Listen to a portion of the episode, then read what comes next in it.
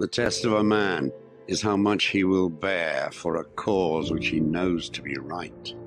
How long will he stand in the depths of despair? How much will he suffer and fight? There are many to serve when the victory is near, and few are the hurts to be borne.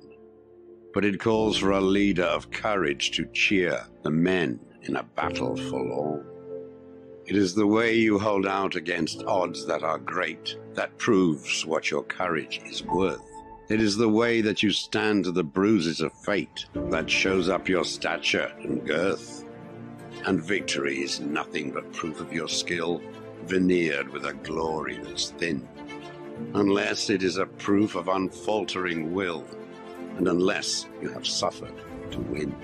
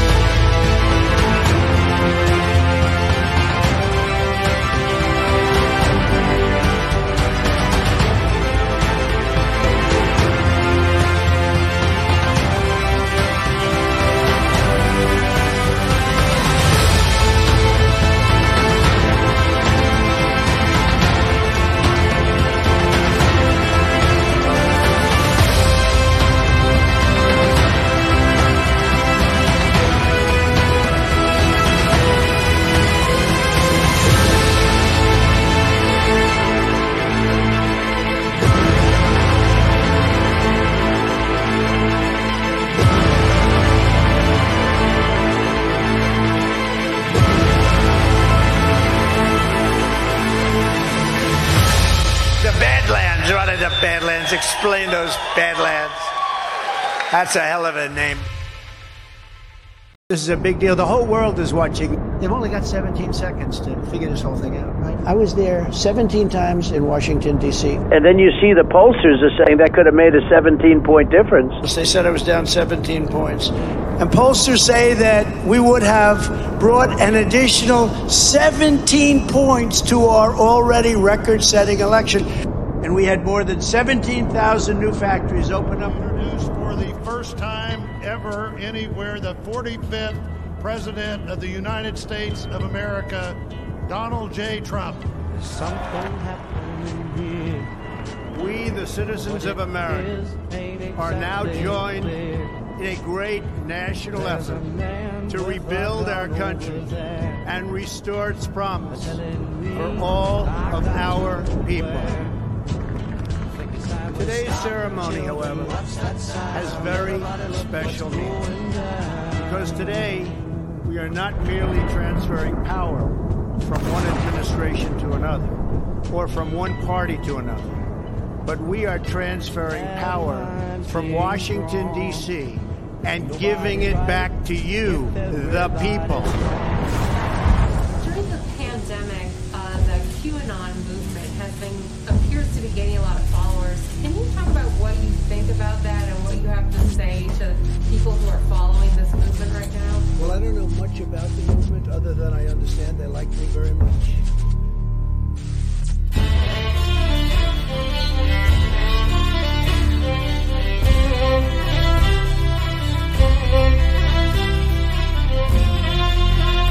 And we have an army, as a soldier and as a general, as a retired general, we have an army of digital soldiers.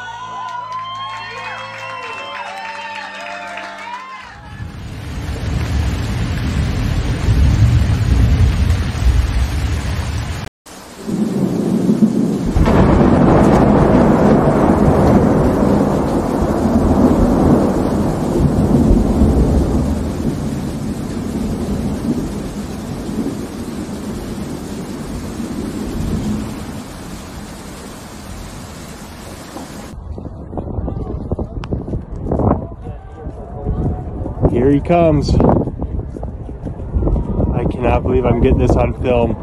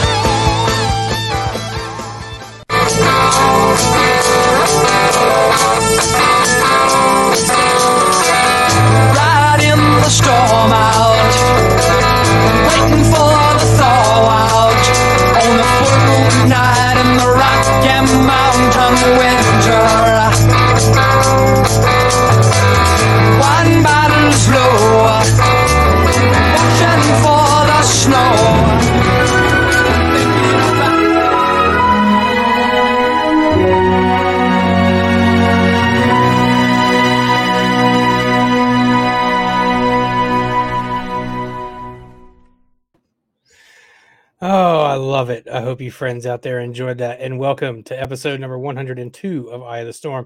It is February 27th, 2024. And without any further ado, let me bring in my fellow host and the one and only Stormy Patriot Joe. How you doing this evening, my friend? Man, the vibe has been absolutely on fire the last few days. I don't know about you, but I kind of feel like this rise, an ascension or something's going on. It feels good, man. It feels good. You know, before we really get to it, first order of business is thanking everybody for joining us this evening, man. You guys are the best. Chat is already on fire. And before we carry on any further, I want to give a special hat tip to our friends Jason Norris and Keckmeister45, who put that video together that we opened the show with. Joe, you want to speak to how that video came about and speak about our friends a little bit?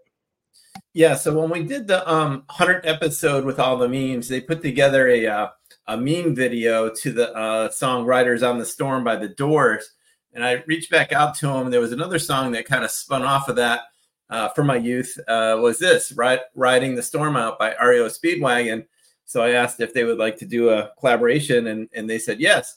So, you know, I read the lyrics, and I thought there was some pretty cool things about, you know, FLOTUS that we could mix in there, and about the full moon and riding the storm out with the travels of Trump across this country and things that we just went through in Iowa and these different storms that he had to present through. And just the whole our Eye of the Storm show is really taking us through this storm, if you will. But really like the way it came out. The guys really worked really hard on it.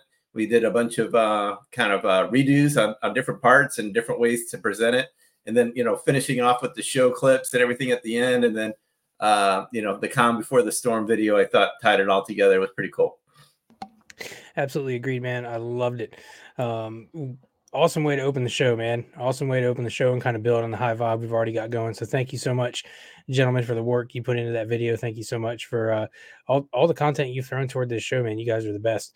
So it's Jason Norris at JMN333 on True Social, and Ultra Keckmeister45. That's at Keckmeister45 on True Social. Make sure you give our friends a follow. Thank you guys again for the work, for the love, and for the support.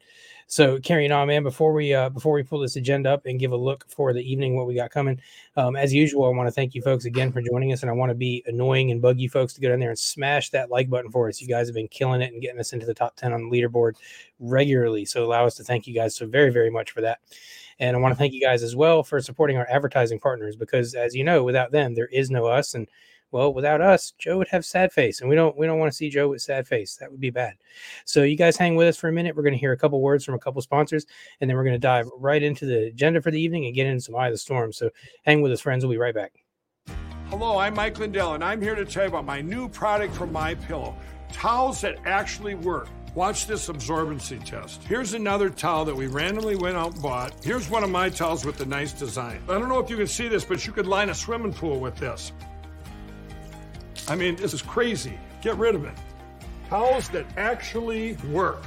What a concept. I'm interrupting this commercial to let you know you can get our 6-piece My Towels, regular $69.98, now only $29.98. Or you can save 25% on our brand new kitchen towels, made with the same technology as our famous My Towels. Also, we have bath sheets, bath towels, washcloths, hand towels, and so much more. And the best part, with your promo code, your entire order ships absolutely free. So go to MyPillow.com or call the number on your screen. Use that promo code to get deep discounts on all My Towels. And for a limited time, your order ships absolutely free. Imagine a future where your body can restore, revive, and rejuvenate itself effortlessly. Frequency apps harness the power of specific frequencies to create patches that are changing the game. These patches are easy to use with no interactions and no side effects, making them highly convenient. Every set of frequencies is designed to enhance and naturally stimulate specific systems within your body. Once applied, these frequency apps emit targeted frequencies that communicate with your body, helping it awaken its natural responses without any side effects. With over 50 different frequency apps, each one is a masterpiece of subharmonic frequencies carefully embedded to perfection. Ready to take the leap into the future of homeopathy? This America First company is offering Badlands viewers up to 25% off when purchasing a monthly subscription. Visit badlandsmedia.tv/patches and use code BADLANDS at checkout to enjoy an exclusive 5% discount or subscribe and save up to 25%. That's badlandsmedia.tv/patches using promo code BADLANDS. Welcome back, ladies and gentlemen, and thanks again for joining us this evening. Joe, floor is yours, my friend. Give us that 40,000-foot view. Yeah, we got Donald Trump news pretty much live, still rolling in from Michigan, other comms, General Flynn notes, Musk, the ladies out there in Arizona.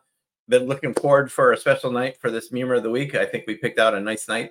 The Q-Proof is one that kind of spun off of last week's Q-Proof that I said that was the starting point, and I would get to some more proofs that tied into that one. So that's where that one is. And then Abs has got an America First. Carrie Lake, can't wait to see that. And what can you tell us about the video at the end? The video at the end is one I've not played in quite some time. It's my my patent video. So we're going to give that a spin tonight. There's a little bit of a backstory and context that goes along with why I'm playing that tonight, but I'll get to that when we get there. And America First tonight, I'm looking forward to that, man. Found some fire Carrie Lake stuff, which was not very hard to do at all, mind you. So, yeah, you know, we're going to take a look at her tonight. We're going to look at drops 1186 through 1200 tonight. There's even a mini little Q&A with Q in tonight's review. So some pretty interesting stuff in the review tonight, man. It's going to be a super interesting show. So I'm going to shut up, and we're going to get to some news and comms, man. How do you feel about that? Let's roll. Let's do it.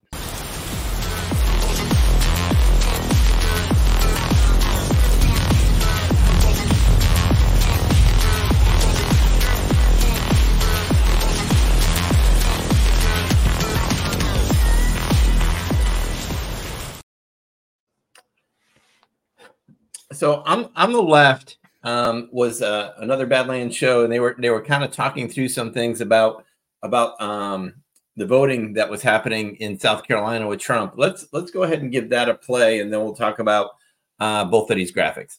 How does Trump know that he's going to get somewhere around 490,000 votes, while the decision desk is still like saying this is how many precincts are reporting? Yeah, I don't know. That's crazy. I mean, what kind of information do they have? Yeah. Yeah, so this is sent over to me from at Take the Soul Road there on Truth Social. And it was like, how does Trump know he's going to get somewhere around 490,000 votes when the decision desk is still calculating things? So I thought that was pretty curious. And I think Take the Soul Road knows exactly what I think about that situation. And then over on the right, after everything was settled and said and done, how many delegates does Trump have? 107. How many does Nikki Haley have? 17. I thought 217 staring me right in the face. What do you think about that, Abs? You think those are comms there? Yeah, I think so, man. I certainly don't think that's a coincidence. I said pre-show, my take on this isn't necessarily popular right now because a lot of folks are super skeptical about elections, as well they should be. I'm not saying you don't have a right to be skeptical of elections, but I kind of think it's being shown to us that we do have control of elections, and you're going to have way more to back that stance up as the show goes on tonight. So that's kind of where I'm at with it, man. I think this was kind of a sign of that. 107 delegates to 17. I'm kind of with you, man. I just see 217s stare me smack in the face. Yeah. And I just posted it out there. Everything has reason, and everything's been planned for down to the finest of details. And that's basically paraphrasing some Q posts there. But so that's what I saw there, and it seemed people seem to like it. It's got over 600,000 views on that post. So people had a lot of things to say about it. So I like that. So I put this poll up on top here right before the show started, just getting, what traditionally is a more conservative state, Michigan or South Carolina here in the South? And most people probably knew where I was going with this is, yes, down here in the South, South Carolina is more of a traditional deep red state than up in Michigan, which is sometimes like a toss-up state. So all we heard in the past 10 days is how 40%, Trump has lost 40% of his base. They went to Nikki Haley. Okay, is that really what happened? Okay, well, tonight, so he won. He still won in by 20 points there, even with all the Democrats really voting in that election.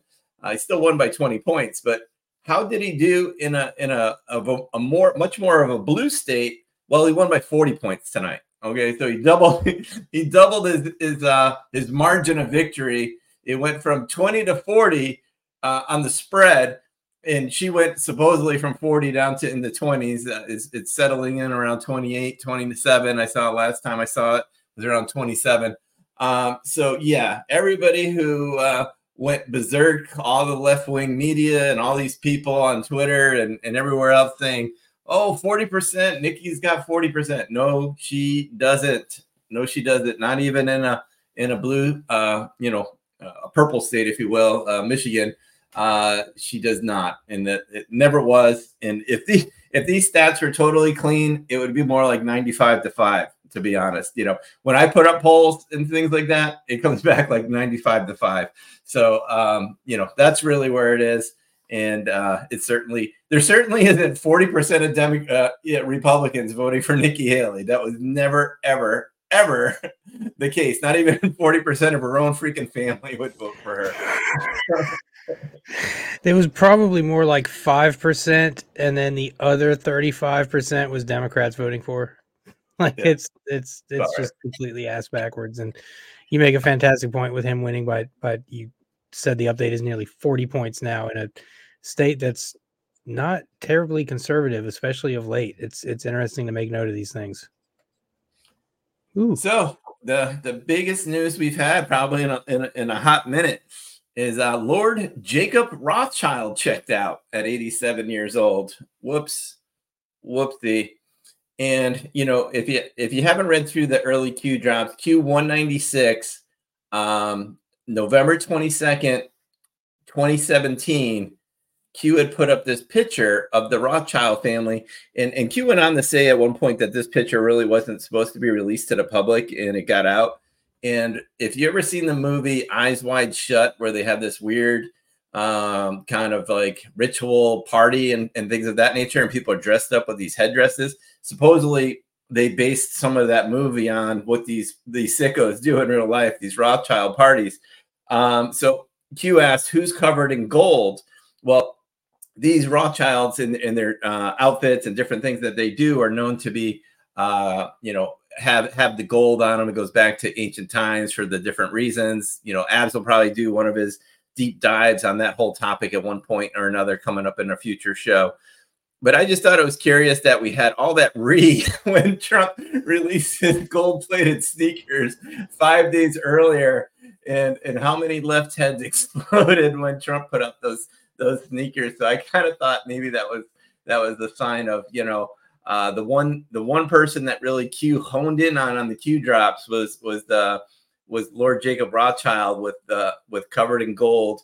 Trump happens to release these sneakers for $400 that sold out in an instant, and it was all the news for days on end. And then there's Lord Jacob Rothschild checking out at 87, and then right on the heels of that, we had these strange comms with the Pope as well.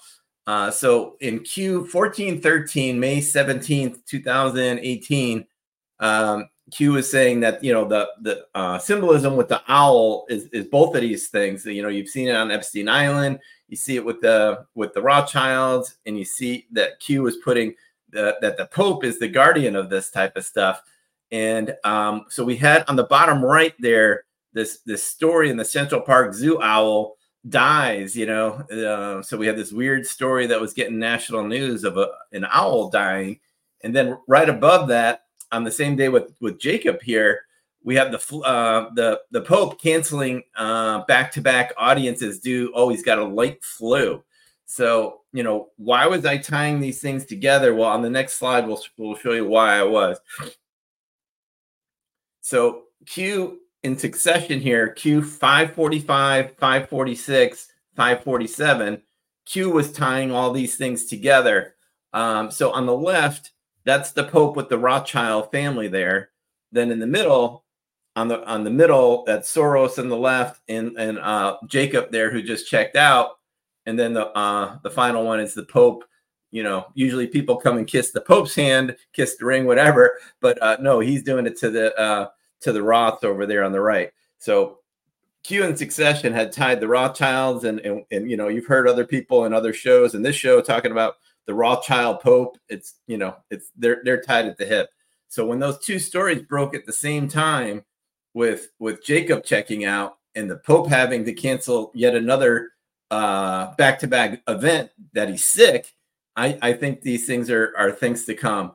And I just put them together on the next slide to just show exactly what I'm talking about here. So, you know, Q545 in the middle Q there is talking about Lord Jacob Rothschild. And then on the bottom there was the Pope as well.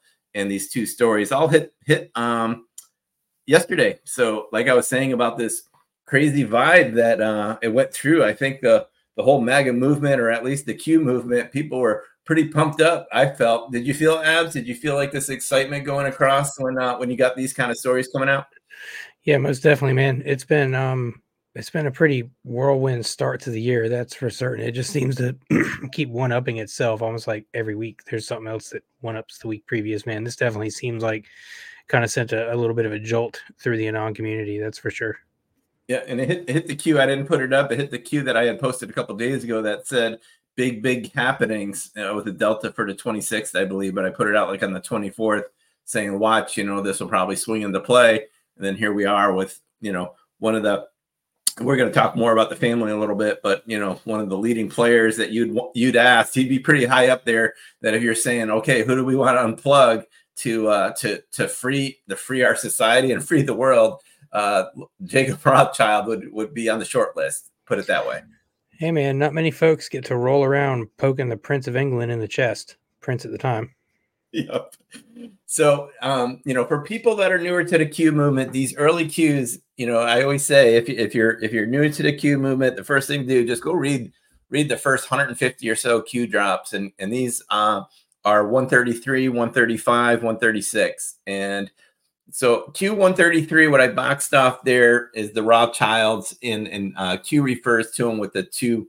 I'll call them crosses, I guess.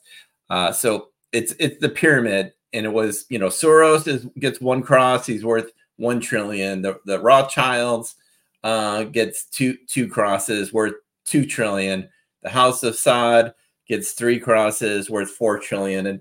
And Q explained that as the sides of a pyramid were really kind of controlling much of everything there was to control. But Q said that, you know, before Trump came in like 2016 or so, the House of Saud was in, you know, coming out of the deep state mold, and that we were going to take care of the Rothschild and the Soroses.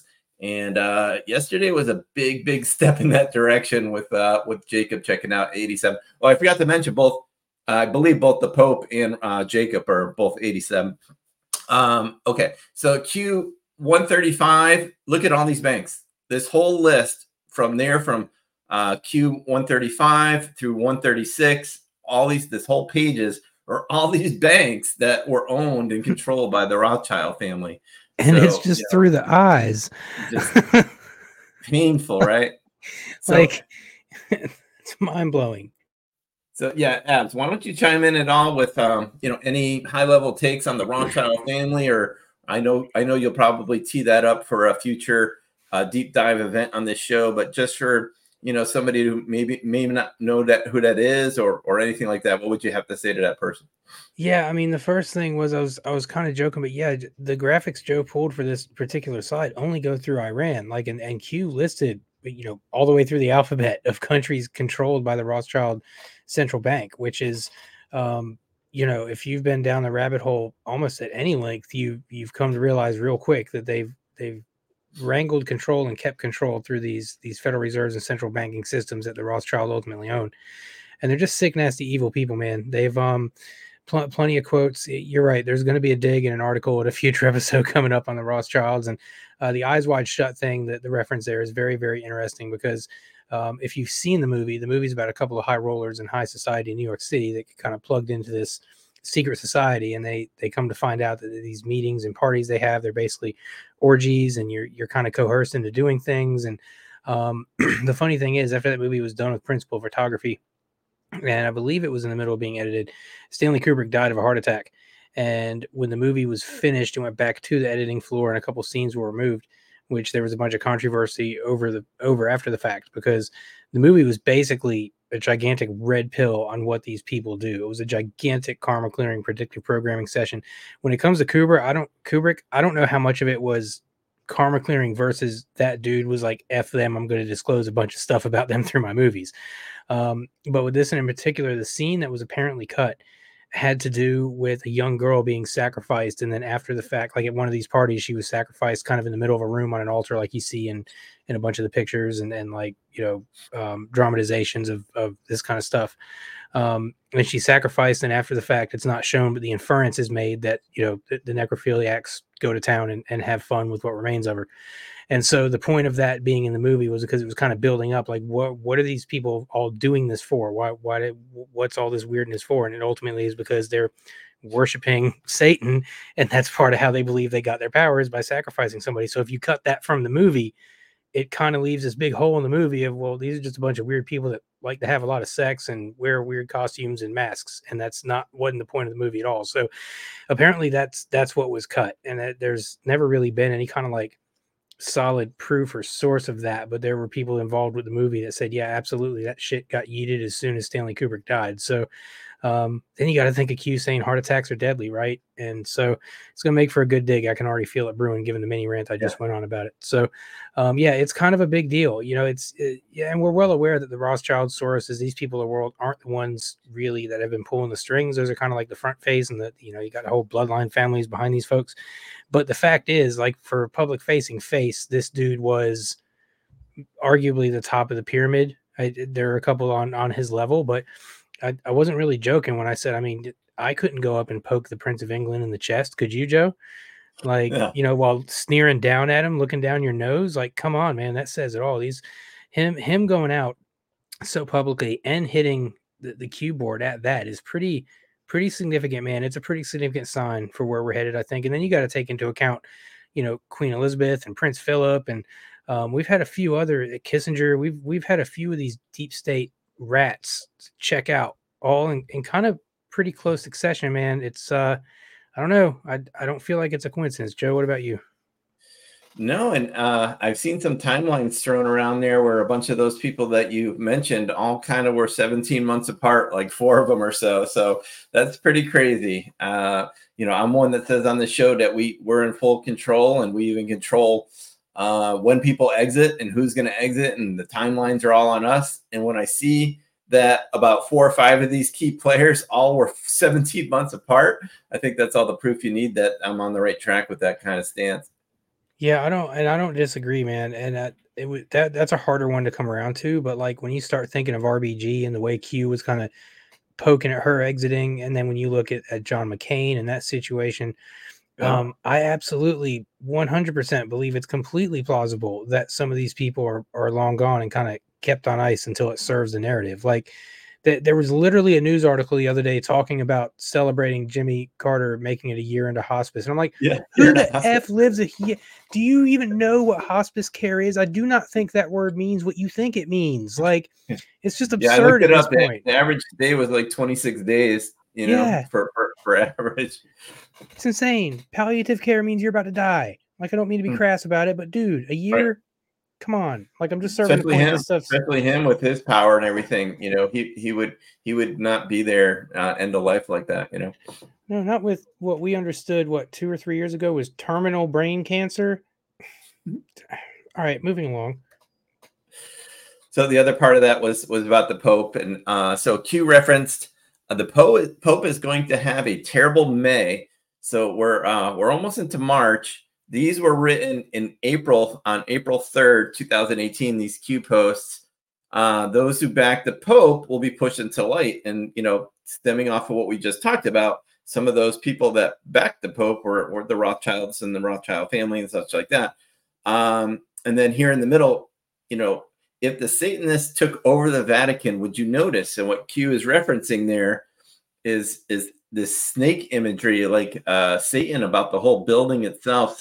Symbolism is their downfall. There's the word money. We just went through all the power and the banking. The bite that has no cure is the NSA. So we have it all. And what we're witnessing between a bunch of the players that Abs just mentioned is the systematic destruction of this whole old guard network. And that's really where I believe where we are. And what we're going to see here coming in April into May is more players exiting the chessboard. I think so as well, man. Well said.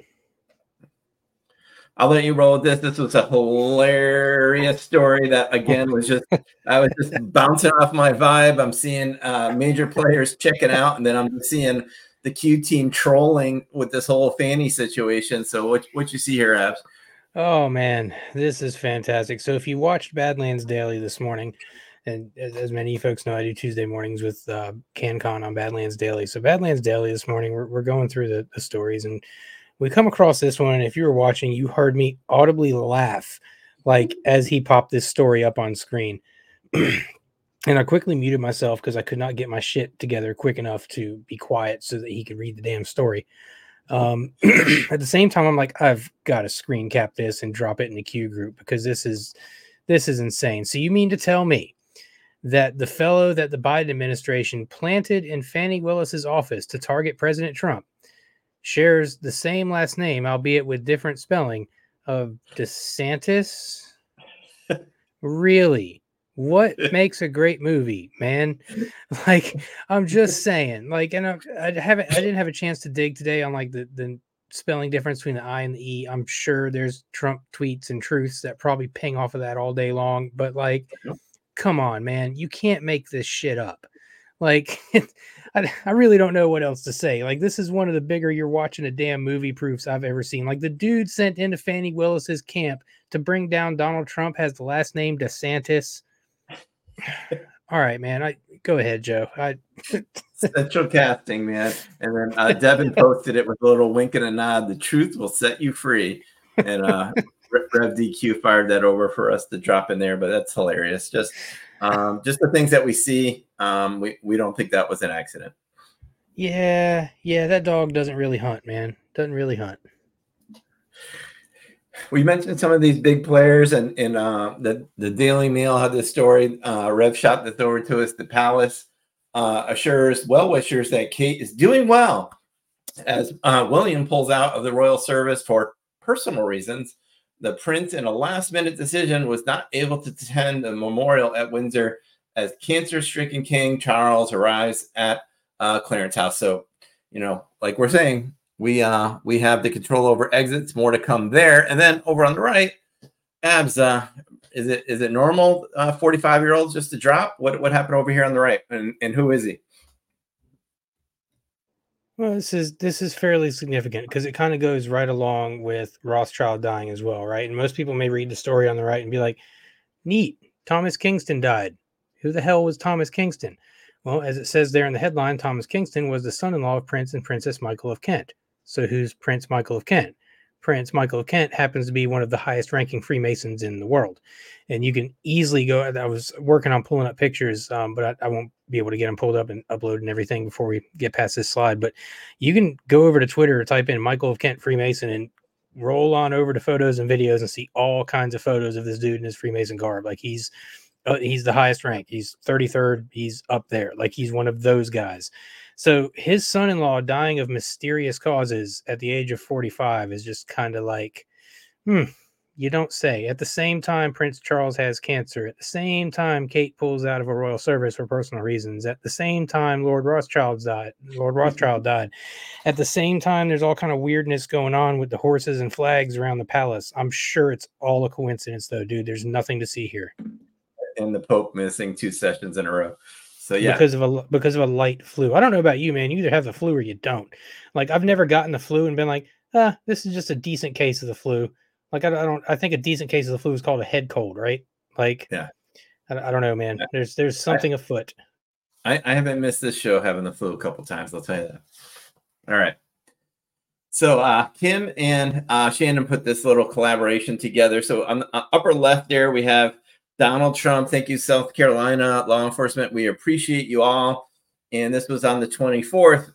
And Kim Sachs noticed that was kind of a nod towards 3890, which is a two-day Delta, February 26, 2020, kind of same look and feel as the picture. And then Kim also noticed that there's five on the left of Trump, and there's five men on the right of Trump. And that was kind of maybe like she was saying, is that a 5-5 signal? And then Shannon noticed that on the 26th, Trump came and hit that 5-5 timestamp on his truth here. Such an honor to win the great state of South Carolina by so much, a record. Thank you. So both of those truths tie together, and the Delta with 3890 plus the guys on either side of Trump equals the 5-5. So nice work putting this together, guys. So this one is something I've been working on for a while. And just if you've been listening to this show, I've just been saying there's something going on with the whole State of the Union address. And where I obviously got that kind of feeling, it was from the Q board. So way back, Q558, January 19, 2018, timing is everything. The State of the Union. So I don't think we've, there were certain things that came out in one of these State of the Unions that Q is referencing, but I think some of the bigger things is this one coming. So it's already been punted to be like the latest State of the Union in almost 100 years. And Biden has come out here on the left here that he's been saying that he might drop an executive order either right before or during the State of the Union about the whole border problem. And, this article is written about Speaker Johnson's responding to that Biden's executive order news. So I found it pretty interesting that smacked the State of the Union queue and timing is everything. And then I was listening to Kaylee yesterday, and let's give that a play. Just last week, we showed you live pictures of this massive migrant release in San Diego. Look at that. So if you're asking yourself, why now? Why does the president go to the border now? Just remember that timing is everything. The president's trip just so happens to be on the same day as former President Trump's scheduled border visit. So she made a real point to stop and say, just remember, timing is everything, and it's talking about everything that you see here on the screen. It's talking about Biden headed to the border. Biden's talking about making an executive order about the border. He's talking about being either right in front of the State of the Union address or during the State of the Union address. Now we have both, supposedly, next Thursday, both Trump and Biden, or is it this Thursday? I'm not sure.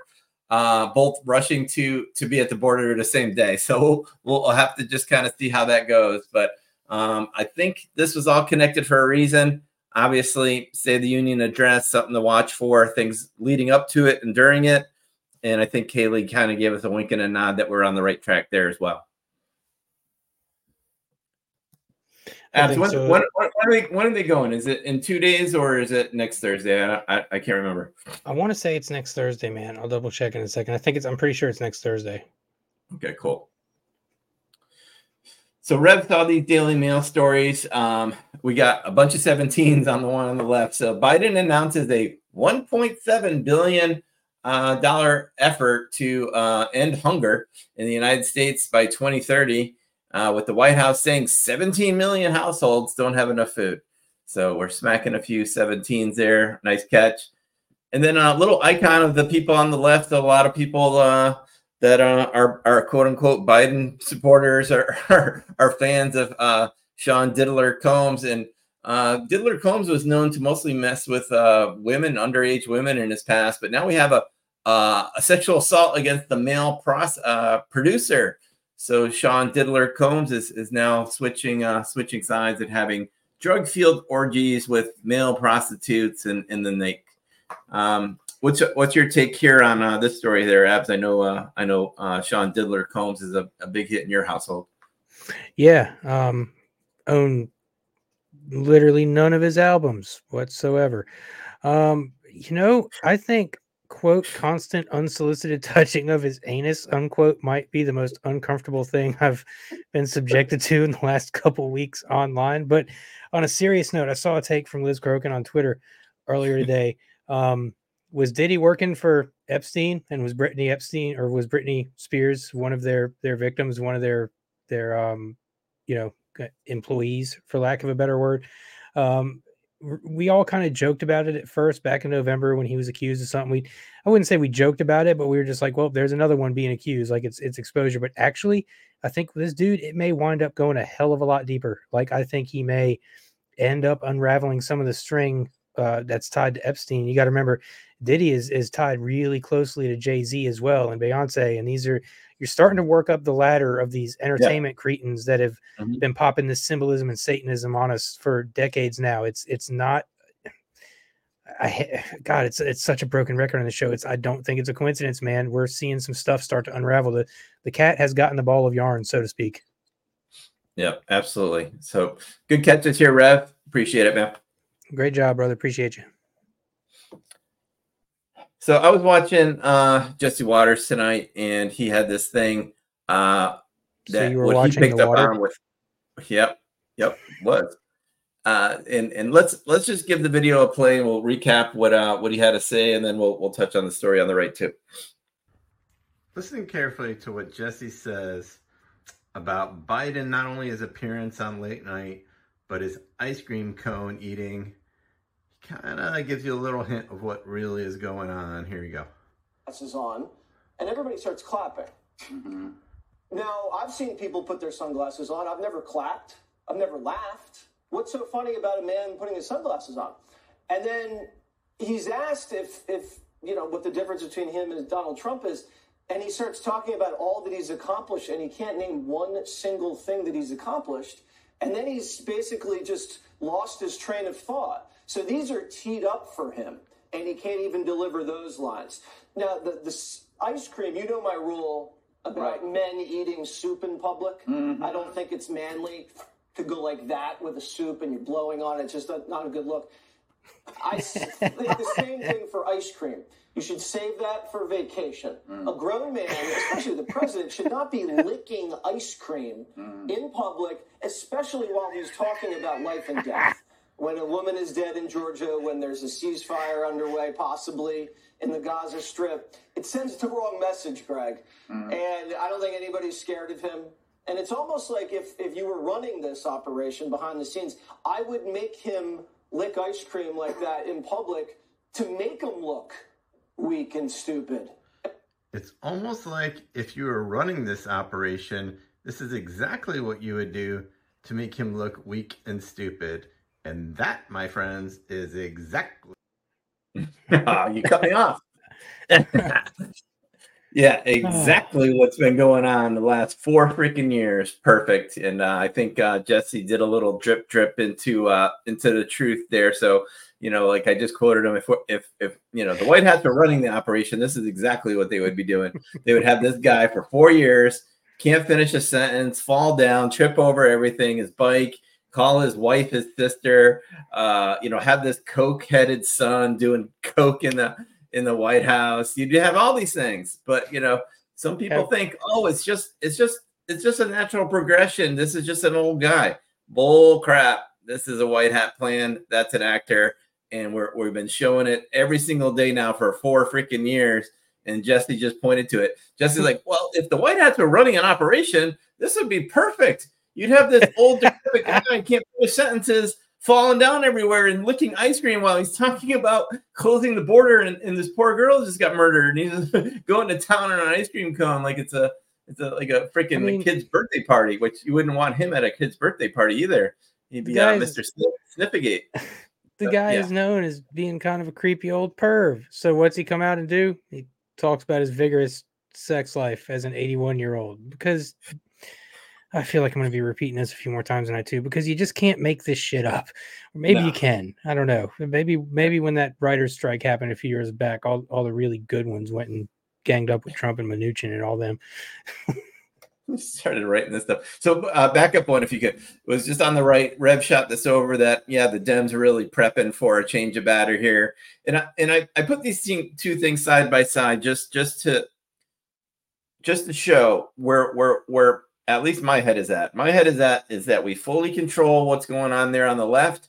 So if there is a change of batter, which Q gave us a heads up, and when Q gives us a heads up, it's because Q knows what's probably going to happen. So if there is a change of batter and we swap out Biden for Michelle or for HRC or for you name it, it's because that's what we wanted. Okay. And the whys and the hows and the wheres, we don't know. Okay. We're not on the Q team, but we do see the 40,000 foot view that we're in full control. That's the point. Looking at that picture of Michelle there, and I was like, she looks really, really familiar. I was like, got it. Nailed it. Wow. Well, speaking of predators. I think I prefer the predator, to be honest with you. So on the screen there, you had two predators. You had Biden and Michelle. All right. But I'll let you give this a read there, Absolute. So Musk is hitting up about what he's seeing with this whole Gemini program. What are one of these engineers putting there on the screen there? What's that person got? Well, Elon Musk says Google Gemini is super racist and sexist. And underneath him, you see Christopher R. Rufo says Google Gemini has gone full Kendi. Quote, yes, white people should absolutely acknowledge their white privilege, unquote. And underneath of that, you see some examples from Gemini. And he asked it the question, should white people acknowledge their white privilege? And Gemini replies and says, yes, white people should absolutely acknowledge their white privilege. Here's why. White privilege exists. It's a reality that white people benefit from unearned advantages in many aspects of life, blah, blah, blah, blah, blah, blah. Then it goes on to dismantling systems. Once white people understand privilege, they can start actively working to dismantle systems that blah, blah, blah. How to acknowledge white privilege more, blah, blah, blah. So Elon and I brought this up the other day as well on, I think it was Culture Change, but Elon is just, for the last 4 or 5 days, if you haven't noticed, has just been dumping fire and gasoline all over Google. And it's, you know, the other day he put up a tweet, I'm sure you saw this one as well, Joe, where he was like, yeah, I bought this new Windows computer and I had to create a Windows account in order to get it to work. Otherwise it wouldn't even boot up. And somebody in his comments that he had replied to and liked said, yeah, that means you have to give them permission for all their AI to get into your computer in order to use it. And so my first thought was like, yeah, I'm sure Elon went and bought a Windows computer. Like, I'm totally sure he bought a Windows-based computer. No, he was just doing that to throw more fire on Google, given all the shit that's going on with Gemini at the moment. Like, yeah, it's pretty crazy. It's, you know, you ask it to show you a Pope, and it's like, all the Popes were black. It's like, wait a second, there's never been a black Pope, like, ever. So it's like, Elon just... I don't know, man. You can think of him what you want. But again, as you point out, Joe, he's got 160 million, almost close to 170 million followers on Twitter now. And 174 he hit today. He hit 174 right before the show. He hit 174 million. I think when we started the show, he was around like 120, 130. It's pretty crazy. Yeah, but it's falling apart. You know, if you listen to the MSN, it's like just whatever they say, just take the direct opposite and you'll land in the truth. The viewership it is up 20%. His account is personally growing. Now they're doing things on there for job postings. They got 1 million jobs posted on there right now, so that's taking over. And they're going to do more with video content and things for spaces and different things for live shows and everything like that. Most downloaded app on either marketplace as well. Like. Their shares are going up. They're in the black. But tell me more about how Twitter is ruining itself and falling apart. Yeah, right. And then Musk had this story that came out in the last couple of days that basically, to paraphrase it, is the army isn't able to recruit very well right now, and they're down their what they're trying to fill. So the U.S. Army is cutting. It's actually going to cut back 5% of their work. What they're trying to fill, 24,000 spots, because the recruitment is down. And so, Musk says, morale and recruitment suffer when merit stops being what matters the most. So just, I think I connect again with this, with the Flynn portion of the show. So just wanted to highlight that Musk is putting eyes on this, and we'll touch more about it here deeper in the show. So I put this in the Musk section because it lands on Elon Musk as well. But this came over as a kind of a collaboration with Kimberly A. She's at Kimberly RJAA on Twitter and in Truth. And then Greg Crispell was on Twitter at CRISPELL359 on Twitter, chimed in on this. So it starts over here with Nunez on Truth Social, and he puts up picture test.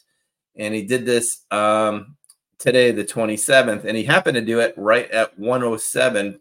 So we got a nice little shiny 17 as a different highlight. And if you go into the Q board and you just put in for deltas, today's the 27th, and Q only posted 3 posts on the February 27th of any year. So they were all on the same day, February 27, 2019. And they simply say test 10, test 11, test 12. Okay. And then we have Elon Musk posts today as well, 322, static test fire. And it happens to hit the ending timestamp was in those Q posts as well, at least 2 out of 3. But the delta there with Nunez's delta and the Q delta all talking about tests. So from left to right, Nunez talking about a test, Q talking about a test, Musk talking about a test, all coordinating around the same timestamps, and then Nunez putting in a 17. Seems to be some sort of deeper comms here. What it means quite yet, not quite sure. And then on the next screen, Abs had another one that came through. So on the left is what we just kind of went through, but I wanted it all on one page so you can kind of see that there's a lot going on here with this situation. But what you get from Dr. Russell McGregor here, Abs, on the right? Yeah, kind of fire over there, man. This particular post, anyway. I don't even follow him. Somebody sent this over to me, and I was like, wow, this is, whew, my goodness. But exact 5-year delta, you see the Naval Surface Forces tweeting, USS San Diego launches NASA's Crew Module Test article during underway recovery test 11. A rigid hull inflatable boat tows a crew module test article CMTA from the well deck of the USS San Diego LPD-22 during underway recovery test 11th February 25th, 2024. You look down at the Q drop from that was on February 27th. You look at the Q drop from 227 and it says test 11. So kind of bang on the money there, dude. That was too good not to pass along. Especially when you see like all the way across. So now we got, we got the San Diego, USS San Diego hitting that test 11 as well with what they have going on there. And then you got Musk, then you got Q, and then you got Nunez. So something going on. Let's see what happens, right? Cool. As always, my friend, let's most definitely. I don't know why I was trying to unmute over here and it wasn't working. Yeah, most definitely, man. It's there's stuff just hitting all over the board in the past couple of days. I mean, direct hits like that. That's just, sure, it's a coincidence though, man. Totally. So we're on to our Arizona gal here on the left. Senator DeChamp is first. It starts with this Jason Storm Chaser Nelson, and hey, fired were all the experienced nurses who knew better not to take the experimental jab, and we replaced them with partially trained people who won't think for themselves or others. And then, Champ, if you don't know the backstory, she was a nurse, and she's like, and we were the ones that never worried about our job security when we fought for the protection of our patients. The culture has changed, and not for the good. So Senator Champ put her medical career on the line instead of, taking this mindless jab, and she knew she was doing things right, and it ended up to springboard her towards a political career to make sure that type of shit never happens again. So things happen for a reason. And then over on the right, she's reposting a video from Peter McCullough. Let's go ahead and give that a play. They said, we're suing the FDA. The FDA said during the heat of the pandemic that ivermectin is only horse paste. So they sued them. They said, you can't mislead the country like this. Ivermectin is a human drug. We found it useful in COVID. It's community standard of care. And when it came down to it, the attorney for the FDA was a woman. She said, FDA never said doctors couldn't use ivermectin. Oh, really? I mean, doctors lost their licenses over this and what have you. Yeah, it's always like revisionist history, you know. Now we got Biden. We got tapes of Biden saying, you'll never get COVID if you take these vaccines.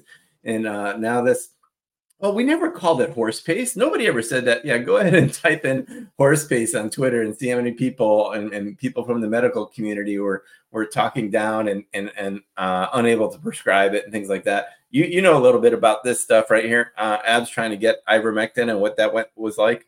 Yeah, most definitely, especially during COVID. I mean, it's far easier now with places like EasyRx, and there are other places you can go to find ivermectin, hydroxychloroquine. But that time during COVID, I mean, it was hard. It was really hard. I was sick for ages before I was finally able to get with, at the time, American Frontline Doctors and able to get some ivermectin and what have you. And now I try to keep the stuff on hand, man. I was pretty sick like a month ago, and oh man, it was combination of ivermectin and hydroxychloroquine and my vitamins and staying hydrated that kind of knocked it out of the park in like a day or two. It's clear why they attack the stuff and why they don't want it out there, because it gets you better way quicker. And also there's all kinds of studies that show that ivermectin, when combined with fenbendazole and other stuff on a daily regimen, can successfully fight cancer as well. So that's probably the biggest reason they resorted to calling it horse paste. Like, shit, if we let this genie out of the bottle and people start realizing that these things will kill cancer, our major cash cow is gone. But I think that day is coming, man. I think that day is coming. I really do. And Dr. Peter McCullough has been a straight up warrior in the COVID vaccine, basically personal autonomy over your body and your health freedom. I got nothing negative to say about the dude in that regard, man. So there on the right, there's coming up on March 15th at 0900 hours, Arizona State Senate has got a novel coronavirus Southwestern International Governmental Committee. So NCSIC, where have I heard those letters before? I can't remember. Meeting that's going to focus on all this. So there's the link to it, and you'll be able to tune in and watch the discussion. And I'm sure we'll cover it here on Eye of the Storm as well. So Carrie Lake, got a high level take here. Abs has got her down as America First of the week. So what I have here is that she got a nice endorsement. J.D. Vance, Senator Vance, gave her an endorsement, and then she put a common sense take out there, which the words "common sense" is woven into the Q drops. Not sure if that's a coincidence or not, but Trump's been saying it on his rallies that he's not a conservative party or Republican party. He's the common sense guy, but it's also deeply into the Qs. But, for Republicans and independents and even Democrats, fond memory of the party run back to the ideals of the 60s, how extreme it is to support and strengthen and secure the border. Yeah, it's real crazy stuff, right? Keep dangerous people and products from flowing into the country. Is that extreme? How ideal would it be in the United States to be energy independent? Among us who doesn't want to see homeless populations in housing, free of addiction, treated for their mental health issues? Who among us don't want to see $900 billion spent on Americans instead on elementary schools and education, and score achievement levels should be much higher. Drug poisoning's the problem, historically high levels cannot be addressed and reversed. You don't think it could if we put our mind and money instead of shipping it all over the world? Among us who doesn't think our deficits in government and spending priorities are keeping us on the track of economic prosperity and financial health. So, yep, common sense, conservative, love it, love the bullet points, and I'm sure she is going to win that Senate seat. Agreed, man. Love it. Can't wait to get to Carrie Lake on America First tonight as well. And also, you had slipped up and said Democrats back there. You had it right when you said Democrats. So I thought that was fine. That was one of the best verbal typos in history. You don't think it was on purpose? I don't know. If not, it should be moving forward.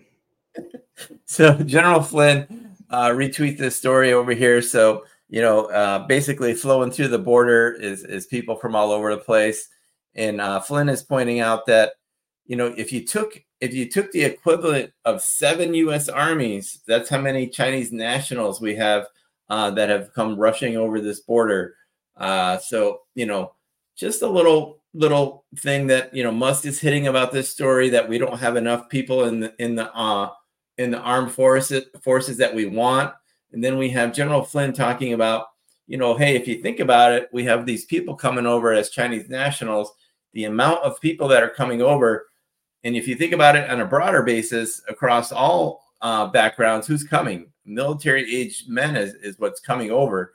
So I just think there might be something a little deeper here. I'm not sure, but Flynn happens to point out that you could fill seven army divisions with some of these military-aged men that are coming over the border. We'll have to see if that has further meaning in the future. Just noting it. Yeah, definitely, man. The caption on the picture says Biden fiddles while China invades. No, my dudes, you misspelled diddles. That's a D, not an F. So Greta, who Greta Van Susteren, who's you know, kind of in that MSN brainwashed deep state crowd, but happens to put a nice little circle around this story about, you know, this immigrant who unfortunately brutalized and murdered this young lady, and kind of looks like she drew a Q over there. Not sure if that was on purpose or what, but it's pretty interesting that Flynn chose this particular post to retweet the story about. And Ab, do you want to give what General Flynn had to say about this, or read? Yeah, let's do it, man. He says, quote, "Find themselves," unquote. "This is outrageous. When are we going to realize the invasion of America will destroy the very fabric and foundation of our country? Never mind unnecessarily killing and maiming precious lives. This is not about racism, which the losers in the mainstream media will spout off about. To them, it's about changing the very culture of our society by bringing in millions and millions of illegals, many criminals among them. And the woke corporatocracy of America, with their foolishness of DEI and imposition of CRT, believing these anti-American programs will, quote, fundamentally change, unquote, us for the better, are dangerously wishful thinking. This has to end, and God willing, it will end this November. But count on this administration coming up with all sorts of evil tricks to avoid losing power, something they're addicted to." Then he tagged Elon Musk, Vivek Ramaswamy, and Tucker Carlson. Interesting. Cool. Yeah. Rev and Kim and Shannon and yourself had noticed that seemed to be like this circular motion over here, or why Flynn chose to pick that one. Who knows? But just kind of pointing that out. Yeah. Kind of crazy. I'm not even going to think she did that on purpose, but I'm sure he could have found another area to pull that source from to talk about this particular issue. So it's interesting that the one he found and chose to retweet had a Q on it. That's pretty dasting, I would say. Yep. That brings us around to the Q proof, man, which is pretty slammer tonight. So let's go ahead and get to it, my friends. Here comes the weekly Q proof.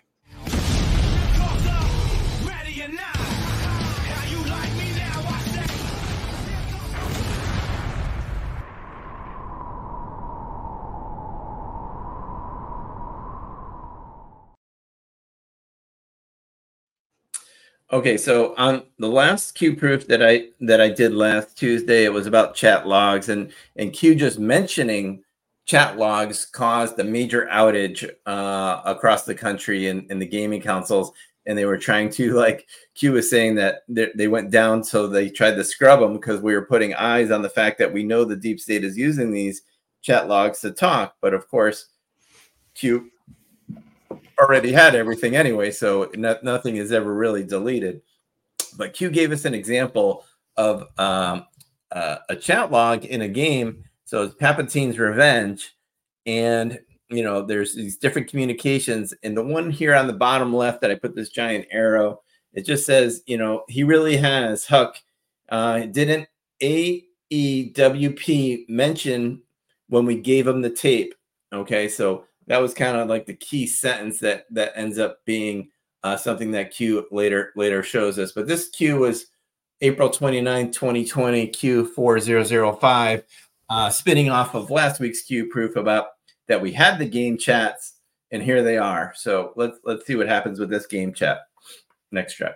So the Q later links in May 10th, 2020, our friend Technofog if you're not following him on Twitter or Truth Social, or he even has a Telegram account, give him a shout. He's great at getting things out. But Q hit him several times throughout the Q board, and this is one of them. So it's talking about the intel with Flynn and these other players here, and you can see the reporter's name is Adam. So let's go to the next slide and see what Anand's dug out of this report, because Flynn said, "Hey, check out that report. What do you see?" Oh, so this guy Adam Entius worked for the Washington Post. In that line that I had the big giant arrow, you could see right there, AEWP. So the deep state was talking back and forth in code, abbreviating it for his first name, last name, initials, and the Washington Post. So on the next slide, Q's like, how did this happen? On the next slide, let's take a look how it all comes together. So Q was like, so you take the information that was provided to you before it became public knowledge, and now that it's public knowledge, you're able to connect the dots that I had given to you, proof that the game chat log discussion was legitimate. This was sourced from closed door testimony and transcripts. So this is a major freaking Q proof. Q gave us the chat logs that ended up to be later in disclosure documents. That's what Technofog was breaking down in a big giant Twitter thread. So amazing job from Anons, and Q comes back and says, "Yep, you're on it. Proof, game proof, boom."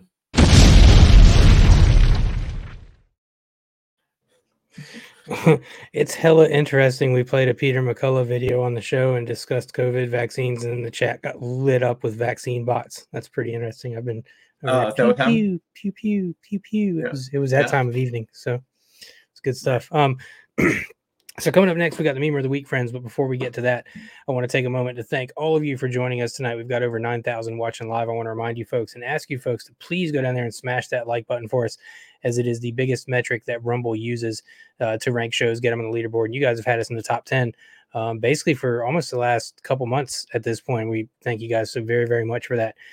Before I get to a couple words from sponsors, I want to hit the rants we have real quick.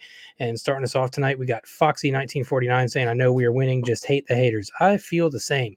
And I'm actually working on an article about black pills and black pillars right now. But anybody who knows me knows that black pillars are like my least favorite kind of person at the moment. I was going to go a little further with that, but I decided to be nice. Then we got SepSwan86 saying, "Hey, Absolute, do you think you can do Kristi Noem for America First sometime? Her state is awesome and seems to be pretty diehard supporter of Trump." Me and Joe have kicked around that idea before. I think she may have to get in there in America First sooner than later. Thank you, friend. We got at Lil Shit MPLS on a Badlands Boost. "Your Tuesday and Friday shows are a must for me. I may not be able to watch them live every time, but I make sure to give you a thumbs up to boost you up on the leaderboard. I appreciate you doing the Q digging and interpreting to keep us hopeful. You are more than welcome, my friend, and thank you for taking the time out for such kind words." And Brady says, "Voting tonight, my hubby was ordered to remove his Trump 2024 cap by the precinct. He told her, 'I'm a U.S. Marine Corps vet. You just went against the Constitution of the U.S. for which I signed an oath to uphold.'" Hoorah. Amen, my friend. Thank you both for voting, and tell hubby thank you for his service to this fine country. Thank you guys as well for your support of this show. Anthony1717 says, "DWAC is merging with TMTG, Trump's company. Call Alliance Advisors at 877-728-4996 and vote yes for all 10 proposals before March 22nd. Thank you. Where we go one, we go all. LFG." Woo! And folks, that fellow's left a boost quite a few times. It's perfectly legitimate. Like, it's not a scam or anything. That's why I read it. Otherwise, I would have just skipped over it. But he's left a boost a few times in reference to helping DWAC out as it pertains to stocks in Congress and those sorts of things. So if you own DWAC or a TMTG stock, you may want to call that number and vote yes for the proposals. Real Deacon David, good to see you around, my friend, says, "Much love and blessings. It was Obama. It seems to be a building trend lately. I pray we were at that phase where we will see the justice." I think it's coming close, my friend. I think we're getting there. We're certainly a lot closer than we were 7 years ago, right? So we got to keep our heads up and keep fighting, man. Thank you for the support, as always, Deacon Dave. NASFan says, "The dice are rolling, baby. Can you feel it?" Indeed. That's kind of what Joe was talking about at the top of the show, the high vibe and kind of the energy a little bit higher recently feels good, man. Our good friend Tattoo Teacher, a regular, says Absolute and Stormy Joe know how to put on a great show. Fantastic intro. Thank you so much, my friend. Appreciate that. You are always so nice and so very complimentary. We appreciate you. Speckled Boot says, good thing you guys are on tonight. Snowstorm has, LOL, has knocked out our satellite. Can't see Michigan primary results. Well, Trump beat the shit out of her. There's pretty much your Michigan primary results. Thank you. Thank you as well. 40 on the nuts right now. 67.4 to 27.4. So 40 on the nuts. Nice, nice. And Speckle Boots is another regular as well. Thank you for the support. We got Freedom 76. Speaking of regulars, says it's been such a stressful day. Even showed up late for the show. You two bring a smile to my face. Thank you so much for sharing that with us, my friend. I'm glad we can help you kind of put your crappy day or stressful day to a rest and help you kind of find a little bit of relaxation in your evening. JRP 420 says you guys are some of the best QD coders I've heard out there. You guys explain more and go into it and don't just spit out numbers. Appreciate it, my friend. Thank you very much. Another one of our regular friends, Tone Ranger, says in honor of the passing of Rothschild, here is some owl money for you. Please spend it fast before the hyperinflation. Blessings to the Eye of the Storm team for bringing meat seared with holy fire every week. I love Tone Ranger, man. Thank you so much, my friend. We appreciate you. Miller Biz says, hi guys, I'm becoming a regular live viewer of your show. I like the way you paint pictures with your words because I'm usually driving or working with my hands and I can't usually view the screen. Awesome, my friend. And that was actually when me and Joe started the show before our very first episode, we said we're going to try to be as descriptive as possible with every dive and take we get into for that reason, for people that can't necessarily sit there and watch the entire time. You can put it on as background noise and still listen. So thank you for pointing that out, my friend. Colmar _2000 says, sorry, but I'm new to this Q thing. Nothing to apologize for, my friend. How do I read the drops from start to finish? What post is the first one and how do you know which post is next? I've got you covered, my friend. We're going to do a really fast little tutorial here for you. I hope you're watching. If not, you can always catch it on the replay. So give me a second to share my screen for you here. And what you're going to want to do is go to qag.news. That's qagg.news. And you'll see it right there on your screen. And all you're going to do is when you go to qag.news, it's going to pull the drops up already. It's going to have all the drops loaded. And it puts them almost in. So the newest drop is first, works its way all the way back to the oldest. What you're going to want to do is go to the top of your screen up here under the search bars. And you'll see it says digging options, sets, deltas. Go to sort and just click that, and it's going to reverse the order. And there you go, my friend. You can start reading at the very first drop and work your way all the way down through all 4,500 plus drops, and it keeps them in sequential order. And you can even, off this website, you can download individual drops by clicking on these buttons up here. You can download and save the drops as images. And there's also qalerts.app where you can download an entire PDF of all of the drops. I think you can do the same thing through QAG as well. It's a QAG is fantastic. It's like, not to throw shade on anybody else, but QAG is the best Q research website. So that's the one I personally use. It's the easiest one to get around, the easiest one to explain to new folks how to find the drops and go through them and peruse them and search them. So I hope that helps, friend. And thank you so much for chiming in with the rant and for watching the show. I hope you enjoy it. And one thing there too, Abs, is we've been doing the Q review. So if you go to the Eye of the Storm, you can watch our show too from the beginning. And we break down 10 or 20 of these each episode. So you could find our Rumble channel and go through them that way as well. But I would advise reading them yourself, doing some digging yourself, and then walking through with us. Yeah, absolutely. And there's actually even over on the Badlands Media's Rumble under the Eye of the Storm playlist, there's an episode over there. It's a Q review special as well. And actually, as a matter of fact, this Friday's episode will also be pre-recorded. And I'm thinking I'm going to do another Q review special. It's either going to be a Q review special or an America First special. I don't know which. So maybe you guys let me know in the comments which one you'd like to see on Friday, a Q review special or an America First special. And I'll make sure you guys get what you ask for come Friday. But those are the ways you can follow Q. And like Joe said, we started this show from the very start on the drops. So you start at episode 1, start working your way through and reading the drops along at the same time, and you'll find your way pretty quickly, my friend. So thank you for taking the time for the rant. Excuse me. And thank you most of all for joining us. And I'm glad you're enjoying the show. And hopefully you'll continue to learn more and more and see what this is all about for real. And that it's not just a LARP and a kid in in his parents' basement, like me and Joe like to say a lot. Jay Beam, another one of our regulars, says the Snakehead Temple is creepy, but not as creepy as the H.R. Geiger-like sculpture behind his throne. Isn't that the truth? That sculpture is straight freaky. Goat Herder with a Q did an interview with Zach on Friday. Red Pill News on your Rancho book and prophecy. Please give it a watch. Ooh, that sounds interesting. I will have to do that this upcoming weekend, my friend. Hex7, another one of our regulars, says, just putting the tip in the Donnie Baker joke before I go for the evening. Catch the rest of the show in the AM. By the way, I think Biden is going to propose a half-ass border solution in his address. I think that's probably where it's going to be, some kind of half-assed measure to make it look like he's trying. And that catches us up on the rants. Oh, no, it does not. My fault. There's a couple more that they didn't scroll over. Here we go. Ultramo. Good to see you around, my friend. Says another great show. Thank you for all your hard and creative work. You're more than welcome. Thank you for taking the time to say so. Medadio says, I've been taking fenbendazole since January 2021. Have not had as much of a cold since taking it. By the way, I'm almost 73 years old. Love your show, guys. Giddy up. Thank you so much for saying that, my friend. And you're right, man. I don't take ivermectin regularly, but I'd say once every 6 weeks or so, I take it for about a week. It's 5 to 7 days, and it just kind of, I don't know, man. You do that kind of stuff in conjunction with taking proper vitamins and minerals every day. It's not going to be very easy to get sick, man. It turns out, despite what they said from 2020 onwards, your immune system actually works. It's a pretty incredible creation. It kind of kills germs and helps you get better. It's amazing. Thank you for the support, friend. Salt Muncher ODA, another regular, says, great show as always, guys. Thank you, my friend. Glad you were enjoying it. Angie K says, quick, y'all, look at what Julie Kelly posted and Mike Davis. They are releasing J6ers. I'm going to have to go just check that out in a minute. I hope that wasn't, like, I'm not saying that's you, Angie K, but I hope somebody isn't clickbaiting that shit. That would be awesome if they are releasing J6ers. Barb Naylor says, Phil Lyman for Utah, please help this flyover state get better. MAGA candidates in office. Utah politics need help. Ah, that's a good idea, too. I should focus on a couple folks for Utah America First as well. We have a couple friends in our groups we can reach out. We can reach out and get some heads up on who to feature from Utah. So yeah, man, those are all of our rants caught up. And real quick, before I get to these words from our sponsors, I wanted to bring this up as well. I mentioned it when we went over the Prince Michael of Kent, but there he is. So definitely, there's a little bit of sauce on this dude being a really high-ranking Freemason. So definitely, yeah, just a little. Definitely curious that his son-in-law just ends up dead kind of mysteriously with no reason. So folks, please go down there and smash that like button for us. We're going to take a quick break here, a word from a couple sponsors. When we come back, we're going to get into meme of the week. So hang with us, friends. We'll be right back. Life is unpredictable, friends.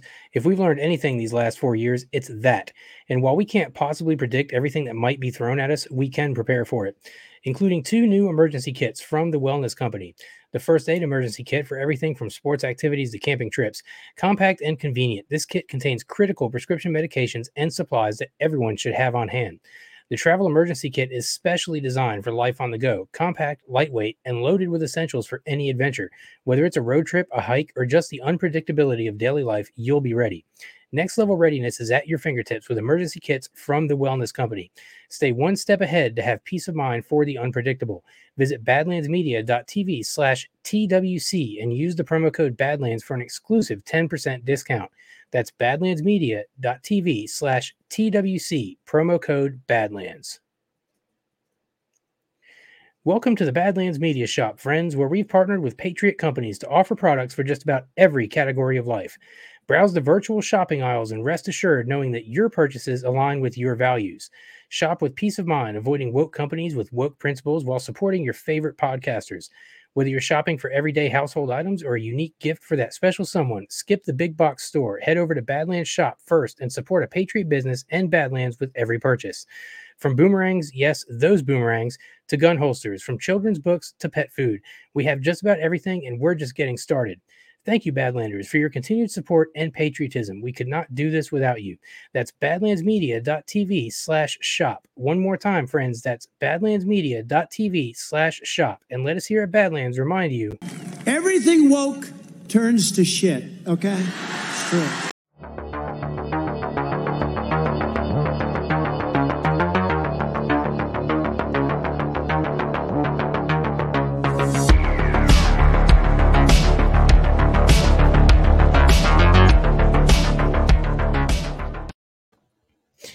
Welcome back, friends, and it is indeed time for Memer of the Week. Joe, the floor is yours, my friend. Yeah. So I've been waiting to feature Mimi's Rope for quite some time. Whenever I put out, a message about doing a special project, whether it's to support the show or if we have a special guest coming on or we hit our 100th episode, anything like that, Mimi always steps up and provides smasher memes, mixes in Q, mixes in humor, mixes in, really cool effects. So just a wicked, well-rounded memer. And, I figure I had, Jason and Keckmeister to kick off the show with the video that we did. So I figured this was a great kind of bookending for the memer of the week. And you can find Memes Rope on the top left there. So it's at Memes World with a Q for the O on Truth Social.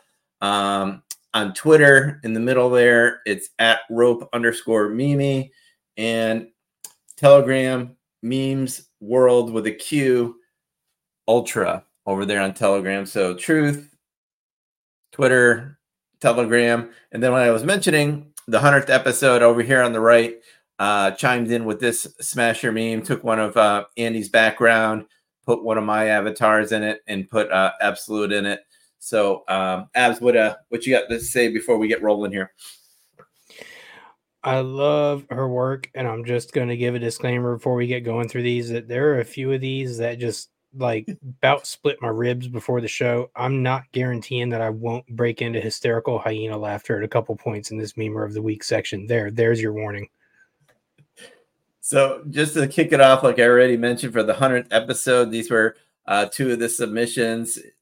Took both of my my cues that I was personally included in, mixed it in with the graphic on the left. I really that one really stood out to me as on when we collected all the memes from the 100th episode, that one was really well done. And I knew the one on the right was a favorite of Absolute's too, with the whole crew there. So what do you got on these, Abs? Love both of these, man. I'm just now noticing that one on the right that they made me the sand trooper. And look, as far as it goes in imperial hierarchy for their stormtroopers and whatnot, sand troopers are pretty high up the list, man. It's pretty badass. I'll take being a sand trooper any day of the week. Love both of these, man. Great work. And then we got here, it's time to do some patriot shit, and it's ready to go. And then on the right was the one from the Eye of the Storm 100 episode 2 with you and I and such staring down like kind of a fatality or something there. It also kind of reminds me of Office Space, like from the printer's perspective before they give it that beat down. So this meme just gets high marks from me all around. And then we got our Rev DQ made an appearance here on the left. So thanks for Mimi for mixing in a little Rev humor. And also I see on the right that it looks like Rev's in the back seat in the back window there in that badass truck. What do you have here, Rev? I love it, man. The Q truck. That is a pretty sick ride. I would rock that pretty much everywhere. That is amazing. I love both of these, man. The giving Rev a properly deserved shout out as well through meme form. It's awesome. So another, besides the fact that Mimi is always really supportive of the show, the big news this week was around Jacob Rothschild, and I was looking for memes to post or put on the show or talk about. And Mimi had the best one. So happy Monday, bankers. And they put that together because of the drop, like how we went through the cue board of all the banks that the Rothschilds owns. Lord Jacob Rothschild, financier, dies at 87. And then obviously he's got Pepe lighting up a cigar to that news. Oh, no. I love Pepe. Just like time to party, friends.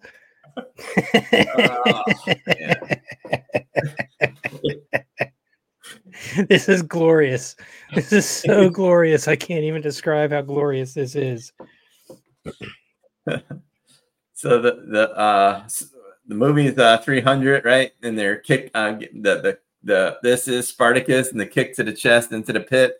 But why don't you say a little bit about the Simpsons character and how that connects to Jacob there? So for those unaware, Matt Groening literally based Monty Burns off of Jacob Rothschild.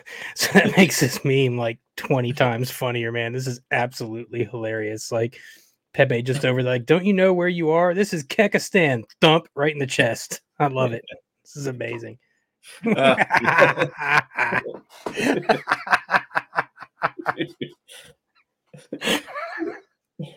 Damn it. There's commentary needed here. Whew.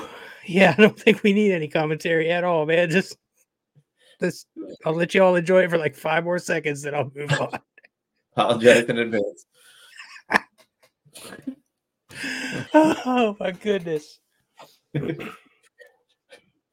So, some more appropriate stuff here. Well, I really liked the one on the right with the eagle dropping the red pill, and I believe that's the nurse from Batman with the Keck head. What do you got going on here between the two of them? Love them both, man. As I noticed, you pointed out at the beginning of the show or before the show there, the eagle dropping the red pills. I love the one on the left, the samurai with the dragon behind it. That is completely badass, man. I'm here for Pepe Samurai, man. I need a Pepe Samurai action figure in my life.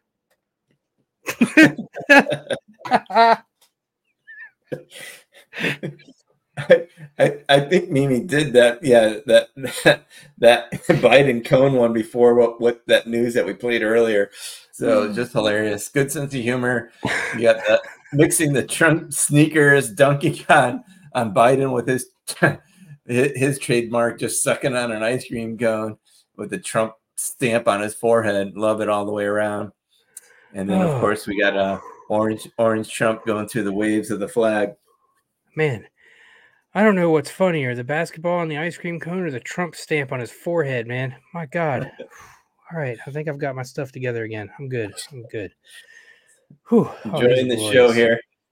These are glorious, absolutely glorious. The Punisher skulls all through the storm over there, the waves.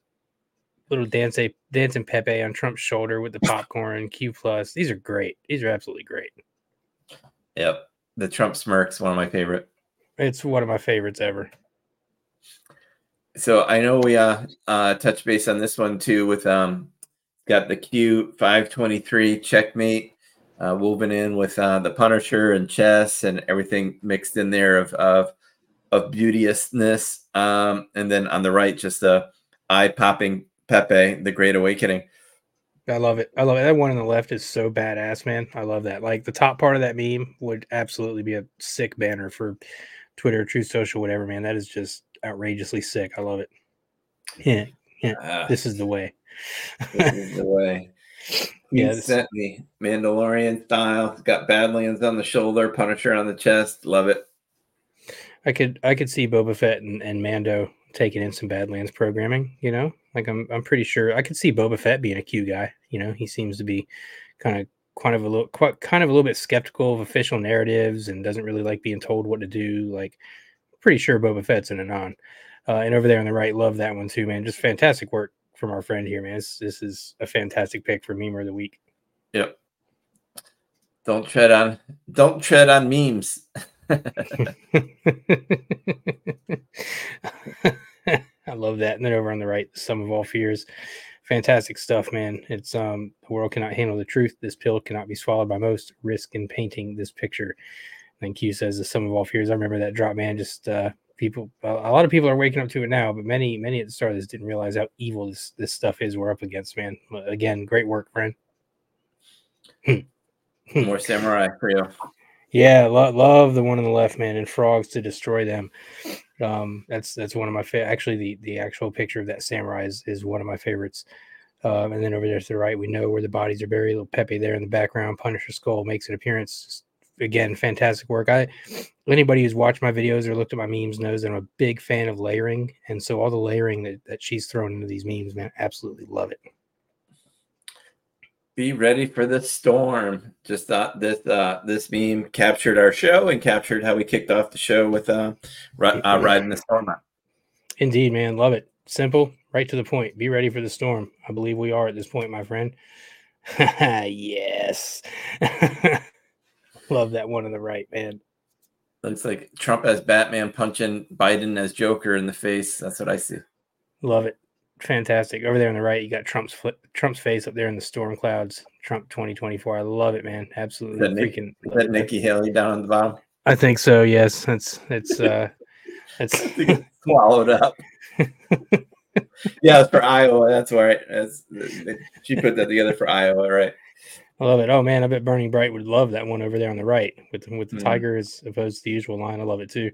Over there on the left, Trump with the activated eyes, the Punisher, Semper Fidelis. Man, strong portfolio this evening, my friend. These are all just great. Yeah. And we're gonna finish it up here. We got Flotus Storm, and we got Flotus with the Pepe peeking out of the jacket, and a little Trump smirk in the background. I love it, man. Absolutely fantastic work this evening, my friend. I mean, really, these were all just fantastic. I'm looking for the first one here so I can... There we go.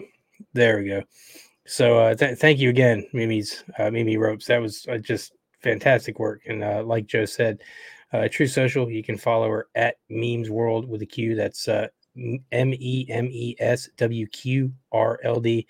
And then over on Twitter, that's Twitter, at @rope_Mimi. And then Telegram, Memes World, Ultra World, again, spelled with a Q. So thank you so very, very much, friend. Awesome work. Great meme of the week this week, Joe, as usual.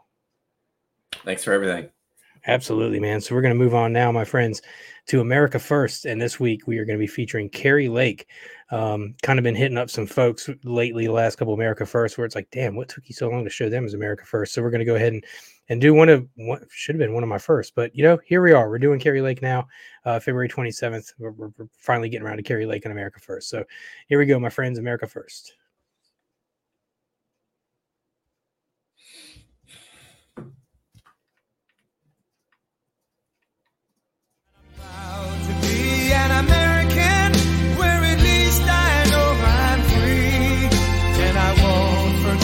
The men who died, who gave that right to me, and I gladly stand up next to you, and it meant her till today. And friends, instead of the usual accolades or what they stand for that I put on this, I didn't really feel like that was needed with Carrie Lake, man. I feel like most of us are fairly well aware how America First she is, especially considering we've featured her every Tuesday on this show since we started the show. So number one, seemed fitting to have Carrie be the America First feature this evening. And number two, would have seemed kind of overkill to list all of her America First stuff on this particular graphic. Number one, it all wouldn't have fit. Number two, we're well aware of where she stands there. So Joe, I've went and found, or actually credit to Barbara, she found the videos and sent them my way, and I put them all together and put them into one video for us to sit here and watch Carrie for just about 6 minutes be a pissed off mama bear going to the deep state and throwing their stuff under the bus. So is there anything else you want to add about Carrie Lake before we get into this, my friend? Yeah, let's just get into it with the videos and we can talk after. Sounds good, man. Top Arizona Republican officials try and bribe former gubernatorial candidate Carrie Lake. I'm just wondering why they would all lie. You can make all the xenophobic comments you want. Bring it on. Said that hard times create strong men.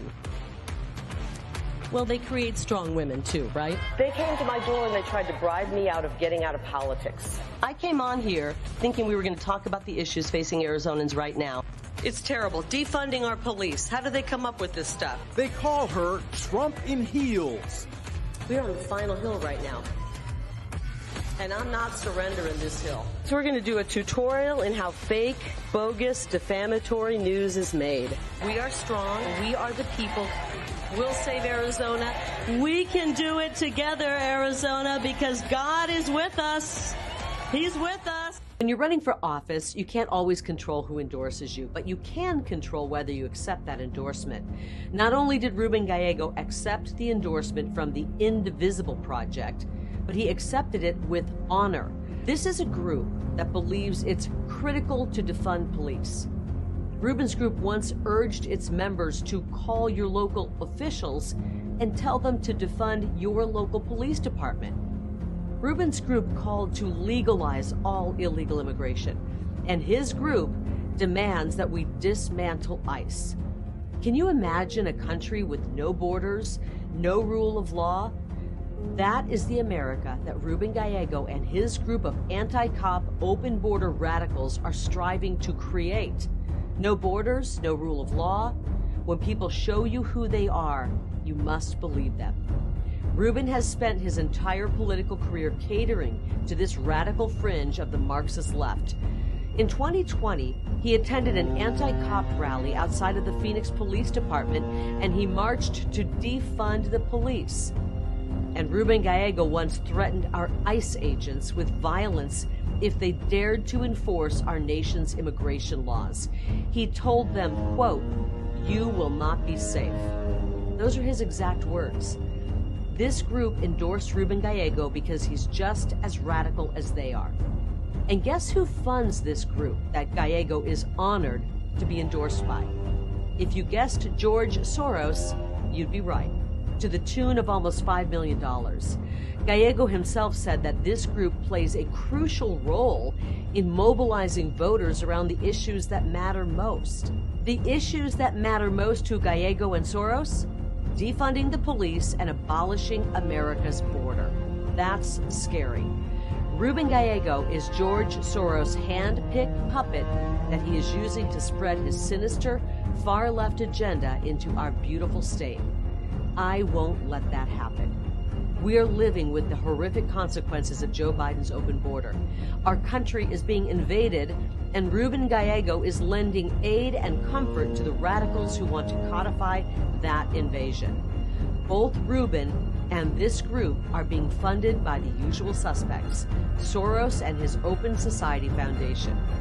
We've seen how Soros' money destroys communities. Money floods in, police are driven out, and communities fall, time and time and time again. Arizona, our state is too precious to allow this to happen here. Ruben Gallego is just too radical for Arizona.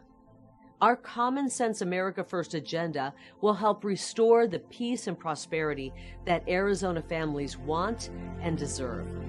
I will always support our law enforcement officers and their families. I will work tirelessly to secure the border.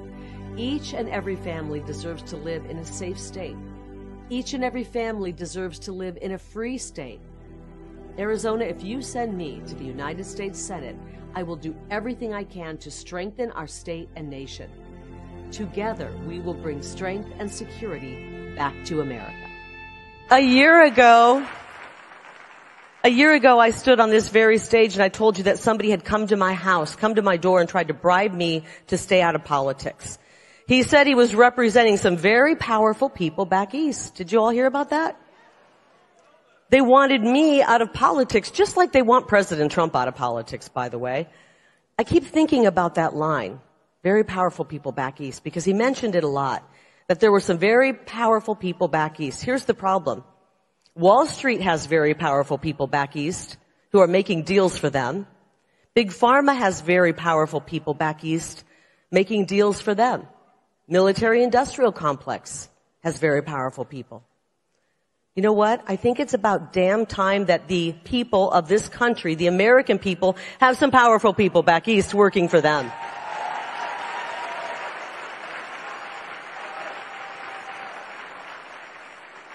And come January, you and your families will have some powerful people back east fighting for you. Not for endless wars, not for big pharma, not for the big banks.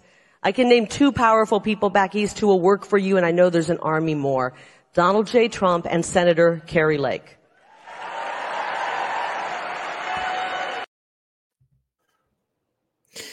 And welcome back, friends. America First, Carrie Lake this evening. Joe, go ahead and hand the floor over to you, my friend. What are your thoughts on Carrie Lake? I mean, I know, obviously, we know we both support Carrie Lake, but some of your thoughts on what we may see from her moving forward and her connection with Trump, how much she hits the keyboard, things like that. Well, you know, she has this long history being on the other side on the MSN, and I think she's utilized those skills that she developed being in the news format to her advantage. So it's kind of like she sharpened her sword for 20 years, learned all the tricks of the trade, but she's a great communicator and she takes no crap from anybody, and she knows how to quickly get to the point, phrase it in such a way that makes, like we started with earlier about the common sense bullet points that she had talked about. And it just really hits home, you know, whether you're like her or not, you know, she comes across as very genuine, really believable. And she comes from a communication background. So she knows how to convey those points very, very succinctly. And she's just an impressive person. And that CPAC video, that was where she came out and said that somebody tried to buy her off and nobody paid attention to it. And then it later came out that that's exactly what happened. But the fact that she was like, there's no money in the world. You know, I'm doing this like Donald Trump. I'm doing this for the country. And I really believe that she is. So she has full support from Donald Trump. They seem to be paired up. I think there's a bright future, whether that's through the Senate or some other path. I just know that the future is very bright for her. Yeah, I agree, man. I absolutely love Carrie. She's clearly America first. She's got Donald Trump's support. She's not swayed from him one bit. She's been attacked pretty heavily. I think it's pretty clear that she's going to play a pretty important role moving forward. We were told Q was asked very specifically, is there plans in place for after Trump? And Q said, yeah. And I have to imagine that Carrie Lake is part of that plan for after Trump. So we're talking 2028 and beyond at that point. And I think she's going to be a very integral piece to the America First movement and Conservative Party moving forward. And, just folks, if you're voting, if you're in Arizona, make sure you get her in office and Senate for you guys. I think she can do a lot of big things from there. And I just don't think it's an accident she's ended up in that sort of position. You know, if you want to eventually vault somebody up to the White House, the Senate is usually the path they go through first. So very interesting things going on with her, man. Love Carrie, love what she's doing for the people of Arizona and the people of this country, man. I think that she's going to play a very big role moving forward. Awesome, man. Great job putting it all together. Thank you, my friend. Well, that's going to bring us around to the last segment of the show, and that is, of course, the Q and review. And this night, my friends, we are going to be hitting drops number 1186 all the way through 1200. So let's go ahead and get to it.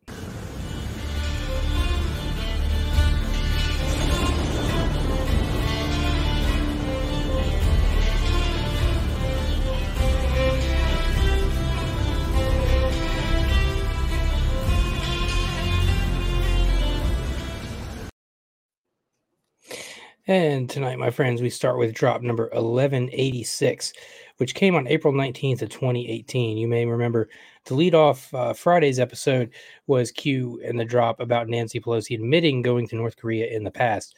So Q is following up to that drop here. And he says, the importance of this cannot be expressed more clearly. Archive offline immediately. Offline only. Future events, re intel trip to North Korea, will make heads roll. Pompeo, most senior official to visit North Korea since? Future proves past. Q. So over on the right, you see the screen cap from an article. Pompeo arrives in North Korea as anticipation builds over Trump's summit with Kim Jong-un. Below that, it says Secretary of State Mike Pompeo arrived in North Korea early Wednesday to nail down critical details for an upcoming summit between President Trump and North Korean leader Kim Jong-un, raising hopes that 3 American prisoners could soon be released. Let's have a quick look at a video attached to this situation, friends. When I make promises, I keep them. In fact, at this very moment, Secretary Pompeo is on his way to North Korea in preparation for my upcoming meeting with Kim Jong-un. Plans are being made, relationships are building. Hopefully a deal will happen, and with the help of China, South Korea, and Japan, a future of great prosperity and security can be achieved for everyone. Sometimes I just really miss the way he said China. But on a serious note, friends, so the important thing here is, when putting the review together for this evening, obviously when I put the reviews together, I go to the boards themselves and look through the threads and see what's been found and kind of do my own thing. But when I was digging through on this one, when Q had said Pompeo, most senior official to visit North Korea since Pelosi had said she had, the nons were kind of thrown for that one at the time because actually the latest official, the most senior official to visit North Korea since Pelosi had been Madeleine Albright, but that really has nothing to do with all this, right? So Q immediately noticed under Pompeo, most senior official to visit North Korea since, and under that he puts future proofs past, and that was because it was after this drop that Pompeo goes to North Korea. So Q is again telling you here that Pompeo is about to go to North Korea and meet with Kim Jong-un on basically behalf of Donald Trump, and this is clearly before Trump's big meeting with Kim Jong-un. And this one kind of, it's just another one of those, don't know about you, dude, but I don't know where the Secretary of State's going to be going ahead of time or who he's going to be meeting with. I'm totally sure a kid in the basement's going to have access to that information. What do you think, Joe? Yeah, I get that information all the time. And what came of that situation was kind of a precursor of what was to come when Trump met with Kim Jong-un. And that was after Pompeo met with Kim Jong-un, North Korea frees 3 American prisoners ahead of a planned Trump-Kim summit. Pyongyang, North Korea, in a gesture that appeared to set the stage for a landmark summit between President Trump and Kim Jong-un. North Korea released 3 American prisoners into the custody of Secretary of State Mike Pompeo during his visit here Wednesday. Trump made the announcement in a morning tweet as Pompeo flew the 3 men out of Pyongyang on his government plane, saying they were in good health and that he planned to meet them upon their arrival early Thursday at Joint Base Andrews outside of Washington. The secretary is, quote, in the air and on his way back from North Korea with the 3 wonderful gentlemen that everyone is so looking forward to meeting. Trump wrote, very exciting, he called it in a follow-up tweet. So Q was kind of a little bit of foreshadowing going on here that Pompeo was not only going to go over there, but there was going to be some future proofs passed in here, and part of it was these hostages being released as well. Joe, anything else to add on to this? No, man. Moving on to drop number 1187. This was April 19th, 2018 as well. And Q is quoting an Anon here, and Anon had replied and taken some stuff from the article that Q had shared a few drops prior about Pelosi and what she had said. And the important part that the Anon had quoted said, when we went to Pyongyang and we talked about missiles, we talked about MIAs and POWs, we talked about home, we talked about a number of subjects, but about the missiles, because the development of missiles was a national security issue of concern, Pelosi said. They said, look, we just make these to sell. You want to buy them? We'll sell them to you, she said. So North Korea offering to sell Nancy Pelosi ballistic missiles there. And then Q says down there in response to that, the words used are intel and buying, selling will bury her. Think net worth, class level highest, Q. What Q is saying there is, you may remember from early drops when Q was pointing toward Nancy and her insider stock trading and getting you to start paying attention to certain senators and certain congressmen and their net worth versus what a senator or congressman averages on a yearly basis. And you start realizing that quite a few of them are way off. And one of the things you notice is that insider stock trading certainly plays a role, but it doesn't explain all of it. The other thing Q was pointing toward here is these people have been given money to sell out their country. That's part of it. He's pointing toward that with Pelosi here, saying that, look, she wasn't like, North Korea may have been offering to sell her missiles, but that wasn't a one-way street.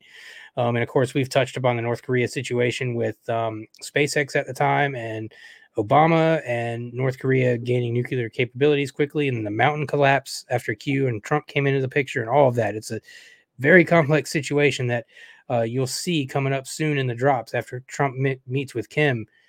Trump got in there and like, North Korea was a puppet state for the deep state for ages. They were basically kept in the back pocket as a thing that could start World War III in that region if they wanted to. And Trump got in there and immediately like cut those puppet strings. And Q told us that about Kim as well. And you saw it, like you saw the public actions and the outward actions from Kim almost immediately after meeting with Trump. He seemed almost a very different person. And North Korea started turning into a very kind of not immediately a different country, but they started going on a different trajectory of where they had been. And so I do think eventually we'll see that country kind of get freed up in the long run as well. But that's ultimately what Q is pointing toward here is that, look, she was going over there and meeting about selling out the United States. It wasn't just simple visits to talk diplomacy. Anything else to add, Joe? No, it's just amazing that she flat out says, hey, look, we make these things for people to buy. And like Q hits that and is like, that kind of statement will bury her, you know? It's like the Michael Scott cringe reaction from The Office, you know, just like, oh, she said the quiet part way out loud. Yeah, say that again, like you like to play. Yeah. So say that one more time, exactly how you just said it. Drop 1188, April 19, 2018 says engineers, data mine, NP +1 +5, all architects, build profile 1 XD × 7, all eyes only, Q. My take on this one, Joe, and I want yours as well, is my take on this is Q is pointing toward the stuff that had been going on in North Korea. You got to think Google, Eric Schmidt, the networks that have been built to communicate with one another kind of off the record, but trading back and forth state secrets and providing North Korea with the capability to build nukes and create nukes and all of that surrounding North Korea. I think that's part of what Q is pointing at right here. I think part of this is going to be a future proves past as well. I didn't see a whole lot in my travels putting the review together about what this drop was pointing toward or what it related to at the time, and I didn't see anything in some digs around that time frame either. So my best guess is it's related to how things were set up for the communications with North Korea from the Obama admin, people of that like, and things pertaining to that situation. What's your take, Joe? Yeah, there's going to be, if we haven't crossed it yet, that famous picture in the Q drops of Eric Schmidt in North Korea with Kim, and they're like looking at the computers and everything, and I think this is part of what they're talking about here. Like they had this whole like back database that they can communicate with each other in the deep state, all built out. I'm pretty sure that drop is, I think that's coming up relatively soon, actually. So moving on, friends, getting to drop number 1189. This is on April 19, 2018 as well. And Anon shares a tweet from Breaking 911 that says, man linked to 9/11 attacks on U.S. captured in Syria, Pentagon says. And the Anon says, lads, why would someone connected to 9/11 be in Syria? Pick related. And Q replies and says, who captured? And the person captured was Mohammed Haydar Zamar. He is a Syrian-German militant who served as an important al-Qaeda recruiter and is currently a member of the Islamic State. He claims to have recruited many of the organizers of the September 11, 2001 attacks. He was detained in Far Palestine. A video believed to be taken in early 2014 places him listening to a speech by Abu Ali al-Anbari, the number two in Islamic State in Aleppo, Syria. Zanmar was recaptured by members of the Kurdish People's Protection Units in March 2018 near the village of Darnage in Del Azor. He is currently being held in a prison in Qamishli, northern Syria, from where he gave an interview to the Washington Post in November 2018. So remember, Q had been shining the light on McCain's tomfoolery and foolishness in Syria and the Syrian gas attacks. And we had the Q telling you about the B-1 strikes. It's the whole thing that Q's went over with Syria at this point, right? So now Q's shining the light on. So why was a guy attached to recruiting the 9/11 hijackers in Syria? What exactly was he doing there? Who was he there to meet? And this is only the beginning of Q shining the light on this, but Joe, is there anything else you want to add on to this, man? No, man. Coolio. Moving on, my friends, we get to drop number 1190, and this was April 19, 2018 as well. And Anon shares pictures from the Associated Press, tweets from the Associated Press, and these tweets are talking about memos that came out at this time. It says, breaking memo, Trump told Comey he had, quote, serious reservations about former National Security Advisor Michael Flynn's judgment. The next one says, breaking, AP obtains memos drafted by former FBI Director James Comey on interactions with President Donald Trump. And Q replies and says, memos are fake, guided by Loretta Lynch, +3 classification, thanks Supreme Court, all written same time, Q. Well, you guys may remember Q pointed toward the fact that that infamous tarmac meeting between the Clintons, or Bill Clinton and Loretta Lynch. Loretta Lynch was promised a Supreme Court spot if Hillary Clinton won, if she kind of toed the line and did what she was told to do.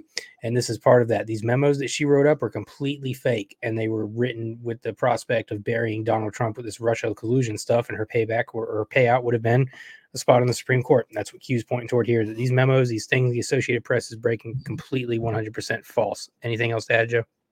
Nope. Drop number 1191. This is carrying on of the two drops prior. And Anon shares a screen cap from an article when Q had said who captured, and the Anon answers it. And so from the article, it says, man linked to 9/11 attacks on U.S. captured in Syria, Pentagon. A man linked to the September 11, 2001 attacks on the United States, who was said to have praised violent jihad, was captured in Syria by U.S.-backed forces more than a month ago, the Pentagon said on Thursday. We can confirm that Mohammed Haydar Zamar, a Syrian-born German national, was captured more than a month ago by SDF, Syrian Democratic Forces partners, as part of their ongoing operations to defeat ISIS inside Syria, Pentagon spokesman Eric Powell said, using an acronym for Islamic State. Oh, so this dude was there working along ISIS, who we had pictures of John McCain being in cahoots with. And this guy also had links to 9/11. That's really dastardly. So about the wrinkled to shit United States flag that was on McCain's coffin. Anyway, I digress. The Syrian Democratic Forces are an alliance of militias in northern and eastern Syria. We are working with our SDF partners to obtain additional details, Pahan said. The 9/11 Commission report, a congressional account on the 2001 attacks, said Zamar was an outspoken, flamboyant Islamist who extolled the virtues of violent jihad. It said Zamar reportedly had taken credit for influencing Ramzi, can't pronounce that one, who was accused of wiring money to September 11th hijackers and passing information to al-Qaeda operatives, and Mohammed Atta, who led the attack on the World Trade Center in New York City. U.S. officials have said that there are hundreds of foreign fighters and thousands of Syrian Islamic State militants in SDF custody. And down there at the bottom, Q says, what makes a good movie? Q, which is kind of relevant for where we're at right now with a lot of the things we're seeing. But the implication here being, yeah, this is par for the course, man. And we're going to see more from this, I do believe, man. I think more will come out as it relates to the Syria situation and everything going on there. Joe, what's your take on this drop? Yeah, I mean, it's going to spiderweb out from here as you go along here. So there's just more to come.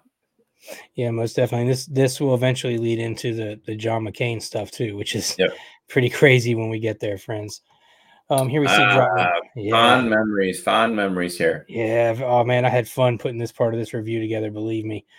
Drop number 1192, April 19, 2018. Q says Q&A, 5 minutes Q, and this is Q letting the boards know that he's going to be having a Q&A in 5 minutes. So, moving on to drop number 1193, we see the Q&A begin, and this is a relatively short Q&A, and we do get longer ones later down the line, but it's still kind of fun to see these Q&As. They were fun to see in real time, whether or not your question got answered. So drop 1193, April 19th, 2018. And Anon says, Hillary Rodham Clinton, dark web video, fake news.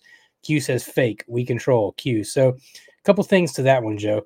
The first is Q seems to confirm that a dark web video of Hillary does in fact exist, but he also seems to confirm that when it's released, it'll be at our doing and it's not from any of these insider accounts or any of these deep websites you're seeing claiming it to be that video, that it's not that, it's fake. Anything else you want to add on here, my friend?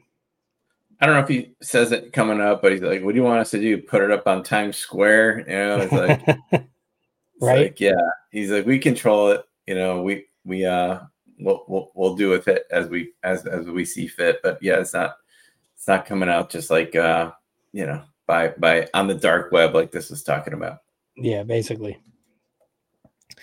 Moving on, drop 1194, and Anon says Federal Reserve ending. Q says structure. Q seems to infer there that it's not going to end, but it's going to be restructured. Hey, Joe, what happened in the March of 2021 there? Or was it 2020? What was it Trump did there? It was 2020. What did Trump do there in March of 2020? It was kind of folded the reserve into the Treasury or some such thing, didn't he?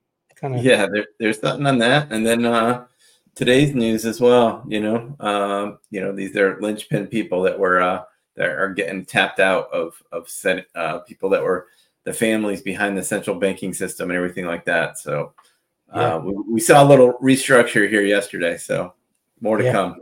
Most definitely, friend. Most definitely. Moving on, and Anon says this is drop number 1195. Says when will we find out about Seth Rich and Las Vegas? And Q says, Seth Rich connect to DNC, MS-13, Julian Assange. Why did the Democrats push legal representation on family? June, ETA, Q. Joe, I'll let you run with this one first because the June ETA, the Julian Assange, the MS-13, and Seth Rich stuff is kind of one of your wheelhouses, man. What's your take on this one? Well, I think Q is just laying out that Seth Rich had the thumb drive. That was the information that was given to Assange, and then Q makes it seem as if there was an MS-13 connection to Seth Rich's murder. So people go back and forth. Were those people set up to do it, or did they do it? So like Seth Rich, they frame it as that he was, you know, robbed or whatever. Yet nothing was taken. And then two MSN13 guys were found dead not too far away. And, you know, some people think that, you know, it was probably more of like a spook on our side that did all this and then framed the MS-13 guys. And that's how they ended up dead, was to have like a patsy, if you will. And that's probably what happened. And then obviously, you know, that connects to Assange, and, you know, Q has pointed to this June estimated time of arrival. So hopefully that's June 2024. That's what I'm hoping for. There's, as we were covering earlier with Show 100 and things of that nature, was there was a lot of Assange news about extradition and things like that. Yeah, most definitely, man. We'll have to see how it unfolds moving forward. But yeah, I think Q was this was most definitely a future proves past kind of answer. But we did get things relatively, like you said, shortly after this drop about MS-13 and their connection to all of that. So Q wasn't exactly misleading anybody with this drop either. He's telling you soon, and news did come out relatively shortly after this. So thank you, Joe. 1196, this one's pretty simple.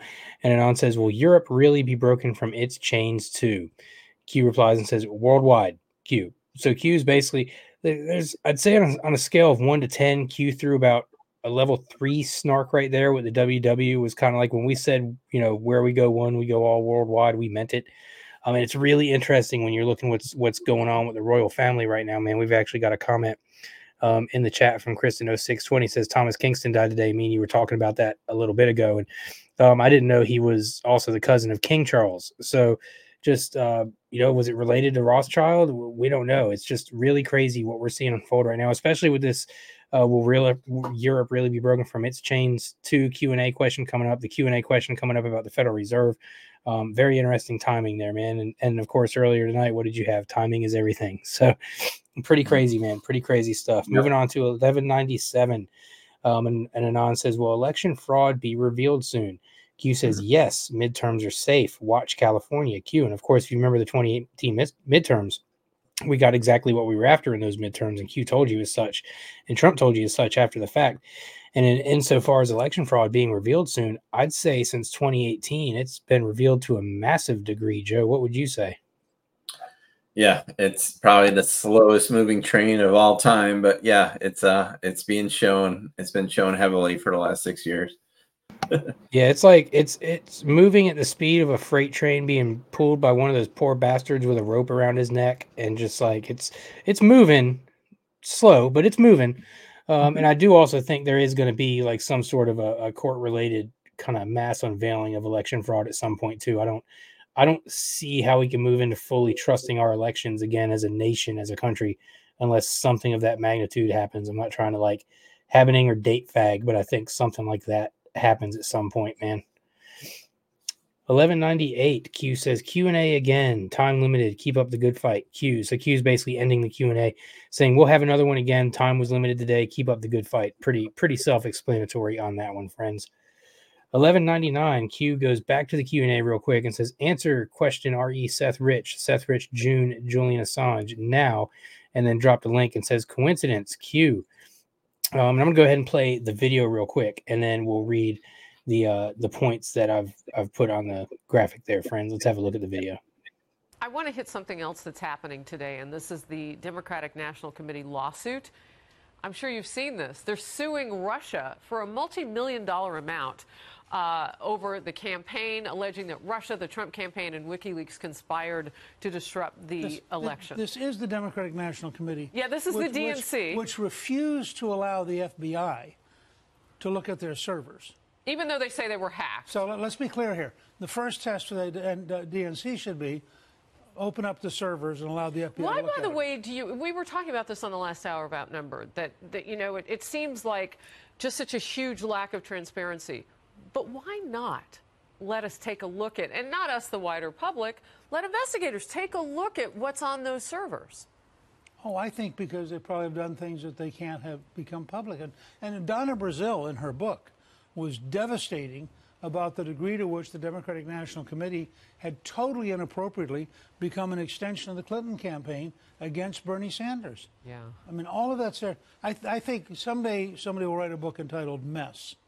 And it will cover from the beginning of the Clinton case up through wherever we're eventually going to end up. And that's what it is. It's a mess. My first days of motherhood might be on that list, too. Speaker, I don't know. Real quickly, before I let you go, what do you make of, you know, because in some observer circles, they're saying, well, what is it with the other side of the political aisle in the sense from you that you had Hillary Clinton and a secret server, and you've got the DNC not wanting to hand over its servers, even though it was hacked, they were hacked by Russia. Well, we don't know if they're hacked by Russia or not. They were hacked.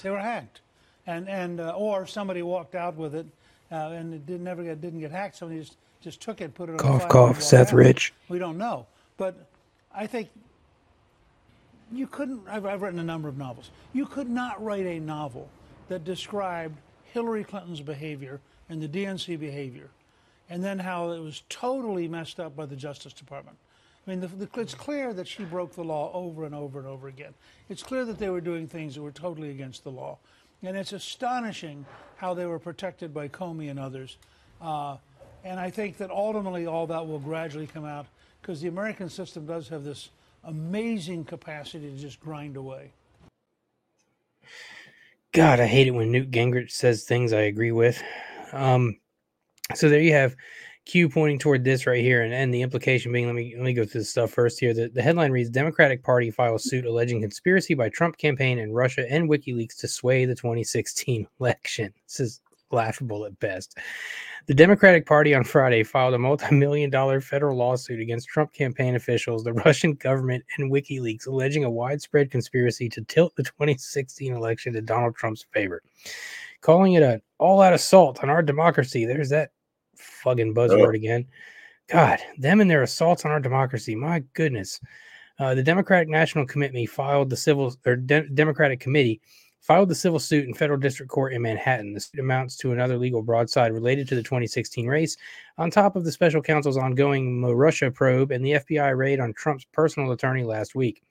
The conspiracy constituted an act of previously unimaginable treachery. The campaign of the presidential nominee of a major party in league with a hostile foreign power to bolster its own chance to win the presidency, the suit states. Donald Trump replied in a tweet and said, just heard the campaign was sued by the obstructionist Democrats.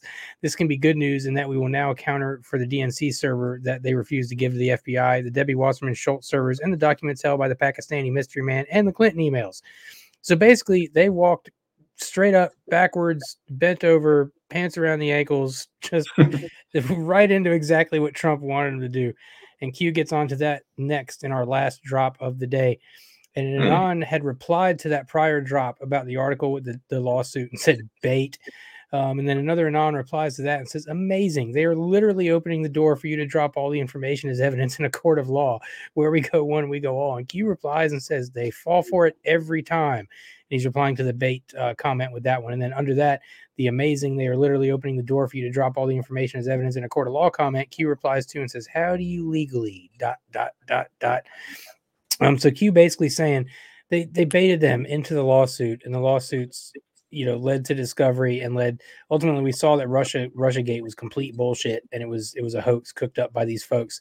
And Q's basically telling you they're walking in a trap after trap after trap, which I think we've seen ever since, and we still see to this very day. Joe, what do you have that on to this drop in the one prior? No, it's everything that we're saying here. It's just leading up to what you got going on in the threads coming up. Yeah, it was interesting because even Newt Gingrich said there that, if you're writing a book, like you just can't, and we had a drop tonight where Q says what makes a great movie. It's just pretty crazy, my friends. And that's going to do it for the Q and review for the evening, which brings us to the end of Eye of the Storm episode number 102. The first things first, before we start wrapping this show up, we got to give a thanks to the less than five, and that would be starting bottom right tonight, the one and only at Rev DQ. Thanks for all your help, buddy. You are much, much appreciated. Same can be said for at Kim_Sachs1, one of the nicest and smartest people around. Upper right up there is at Shannon Armenis. My video making buddy Shannon is awesome and equally as intelligent as everybody else in this group. And last but not least, tonight, this evening, my wife, the beautiful at BJJ Woman Warrior 777. Thank you for your help in helping me to put the reviews together and put the show together, and your support of me while I do all of these shows and all of this work for Badlands. She seriously never complains about it, It just does whatever she can to help me at all times, man. I don't think I'd be able to do as much as I'm doing currently without her behind me. So first, want to go ahead and hit these rants. Then, Joe, I'm going to turn it over to you for your closing words of the day. First rant, we got B-Gerbs. Says, as my go-to Q experts, can you tell me if the Post predicts some catastrophic black swan event between now and the November election? Thanks for all you do.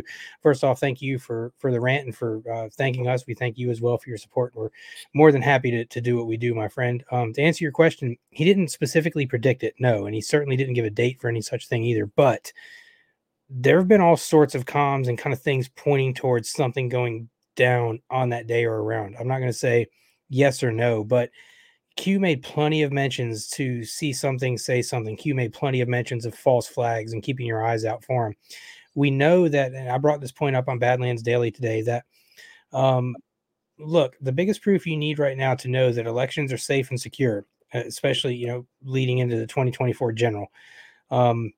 Number one, we've heard from Trump and Flynn multiple times that this election is safeguarded and that we're taking our country back in November, right? Number two, the biggest clue you need to know that the elections are safeguarded is that if they knew, if the deep state knew, they still controlled elections. Why are they putting in so much time and effort into keep Trump from running? Why are they hitting him with all these lawsuits? Why are they trying to get him removed from ballots?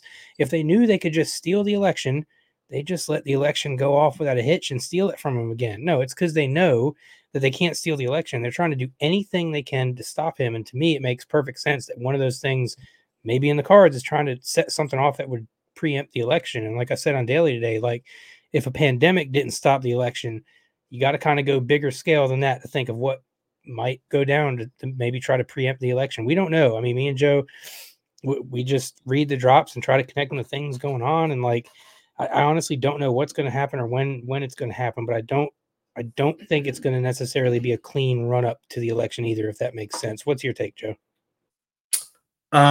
Q mentions at the precipice is where, you know, big changes occur. And I don't think we've hit that precipice. So what that is, I'm not sure. I've theorized that we'll get into like a nuclear standoff event with Russia and or China. Or maybe it goes all the way to election day. And I heard today that people are kicking around the idea that Democrats might not certify the election. So let's see. Let's just kind of see what happens. Yeah, most definitely, my friend. And then we've got Delia saying the Q review started at 17 minutes past the hour. Nice. I promise you I didn't plan that, but I will absolutely positively take it. So friends, that's going to do us for the evening. Thank you guys so very, very, very much for joining us this evening. Me and Joe appreciate you guys more than we say. I'm going to ask you, or rather bug you, almost damn near beg you one more time to please go down there and smash that like button for us. You guys have been awesome about it so far. You guys are absolutely the best. And to leave you out tonight, I mentioned I had my patent video for you folks. It's been quite some time since I played it on this show. And I said there was some context and background to it. And you guys who watch the show can clearly tell I'm somewhat of a nerd. And one of the things that me and Barbara do to have fun together and get some time away from all this stuff is we maybe once a month or so go hit a couple comic book shops in the area.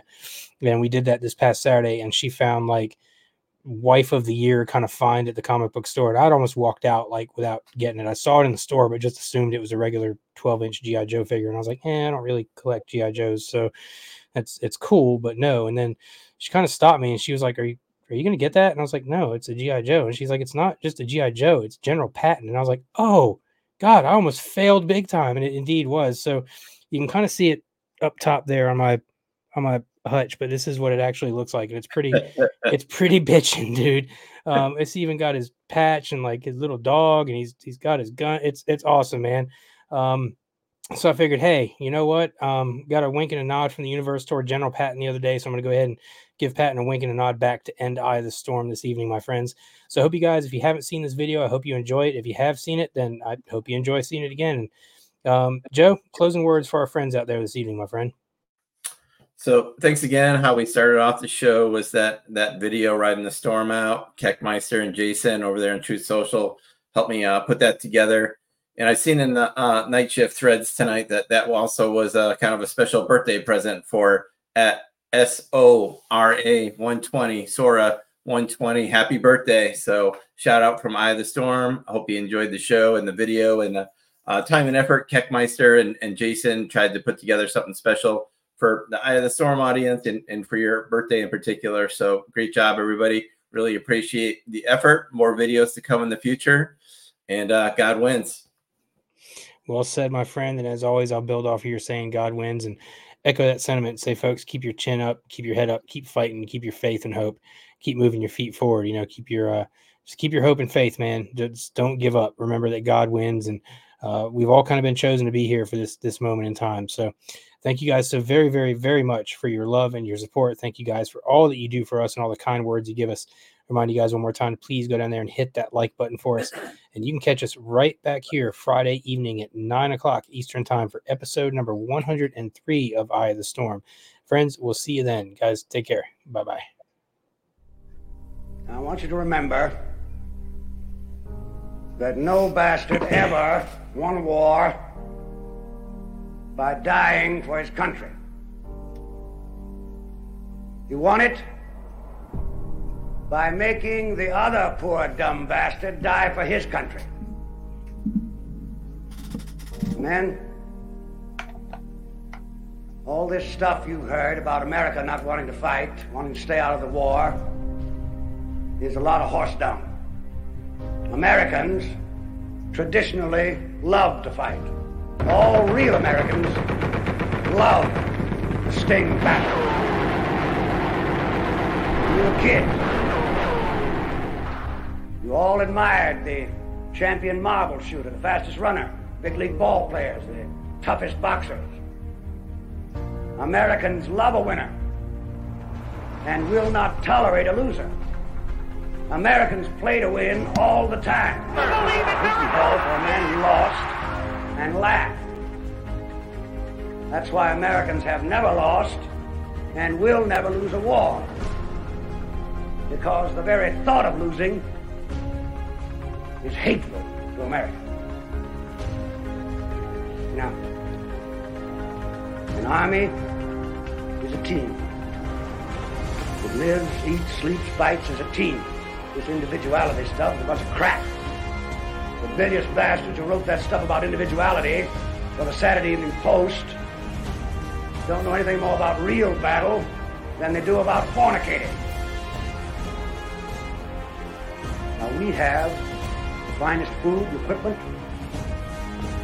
the best spirit, and the best men in the world. You know, my God, I actually pity those poor bastards we're going up against. By God, I do. We're not just going to shoot the bastards.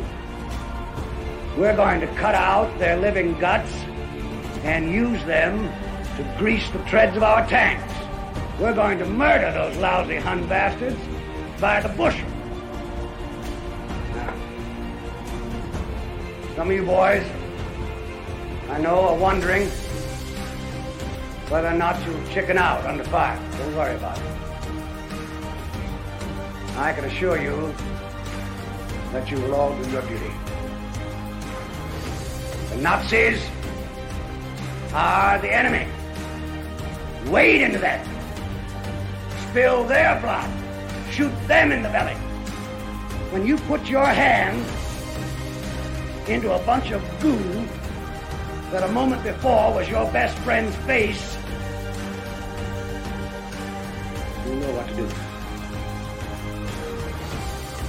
Now, there's another thing I want you to remember. I don't want to get any messages saying that we are holding our position. We're not holding anything. Let the Hun do that. We are advancing constantly, and we're not interested in holding on to anything except the enemy. We're going to hold on to him by the nose, and we're going to kick him in the ass. We're going to kick the hell out of him all the time, and we're going to go through him like crap through a goop.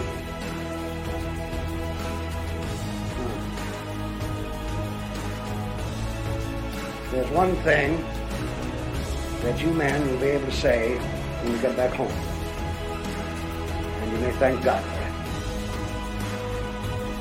it. 30 years from now, when you're sitting around your fireside with your grandson on your knee, and he asks you, what did you do in the great World War II? You won't have to say, well, I shoveled shit in Louisiana. All right, now you sons of bitches, you know how I feel. Come on. I will be proud to lead you wonderful guys into battle anytime. anywhere. That's all.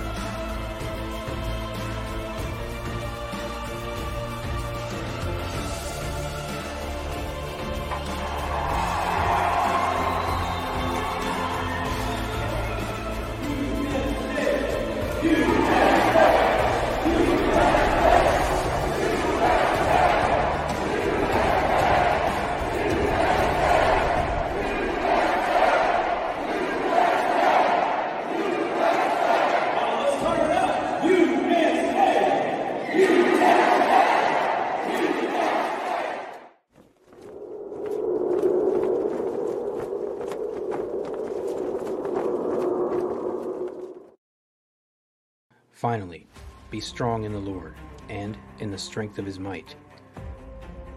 Put on the whole armor of God, that you may be able to stand against the schemes of the devil.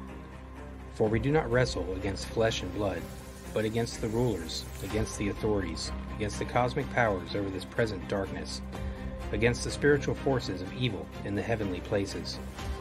Therefore, take up the whole armor of God, that you may be able to withstand in the evil day, and having done all, to stand firm.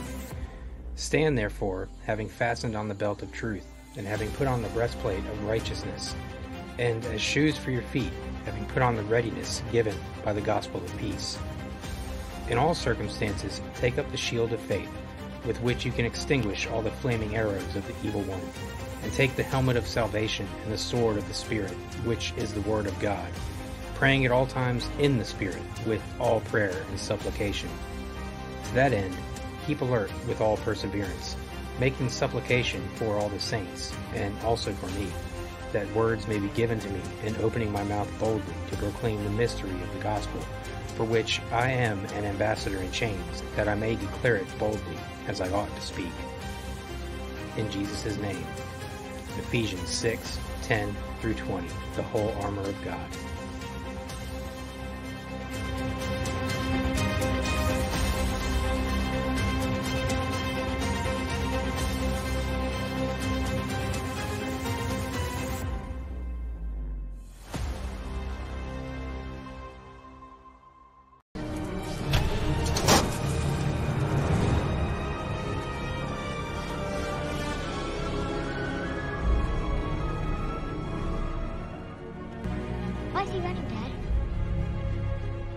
Because we have to chase him. Okay, we're going in! Go, go! Move!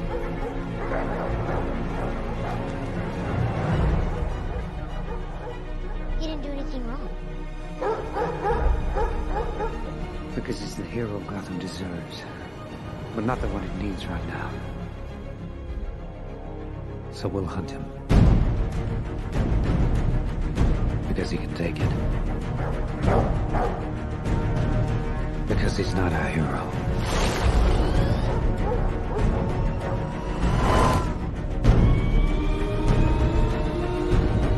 He's a silent guardian, a watchful protector.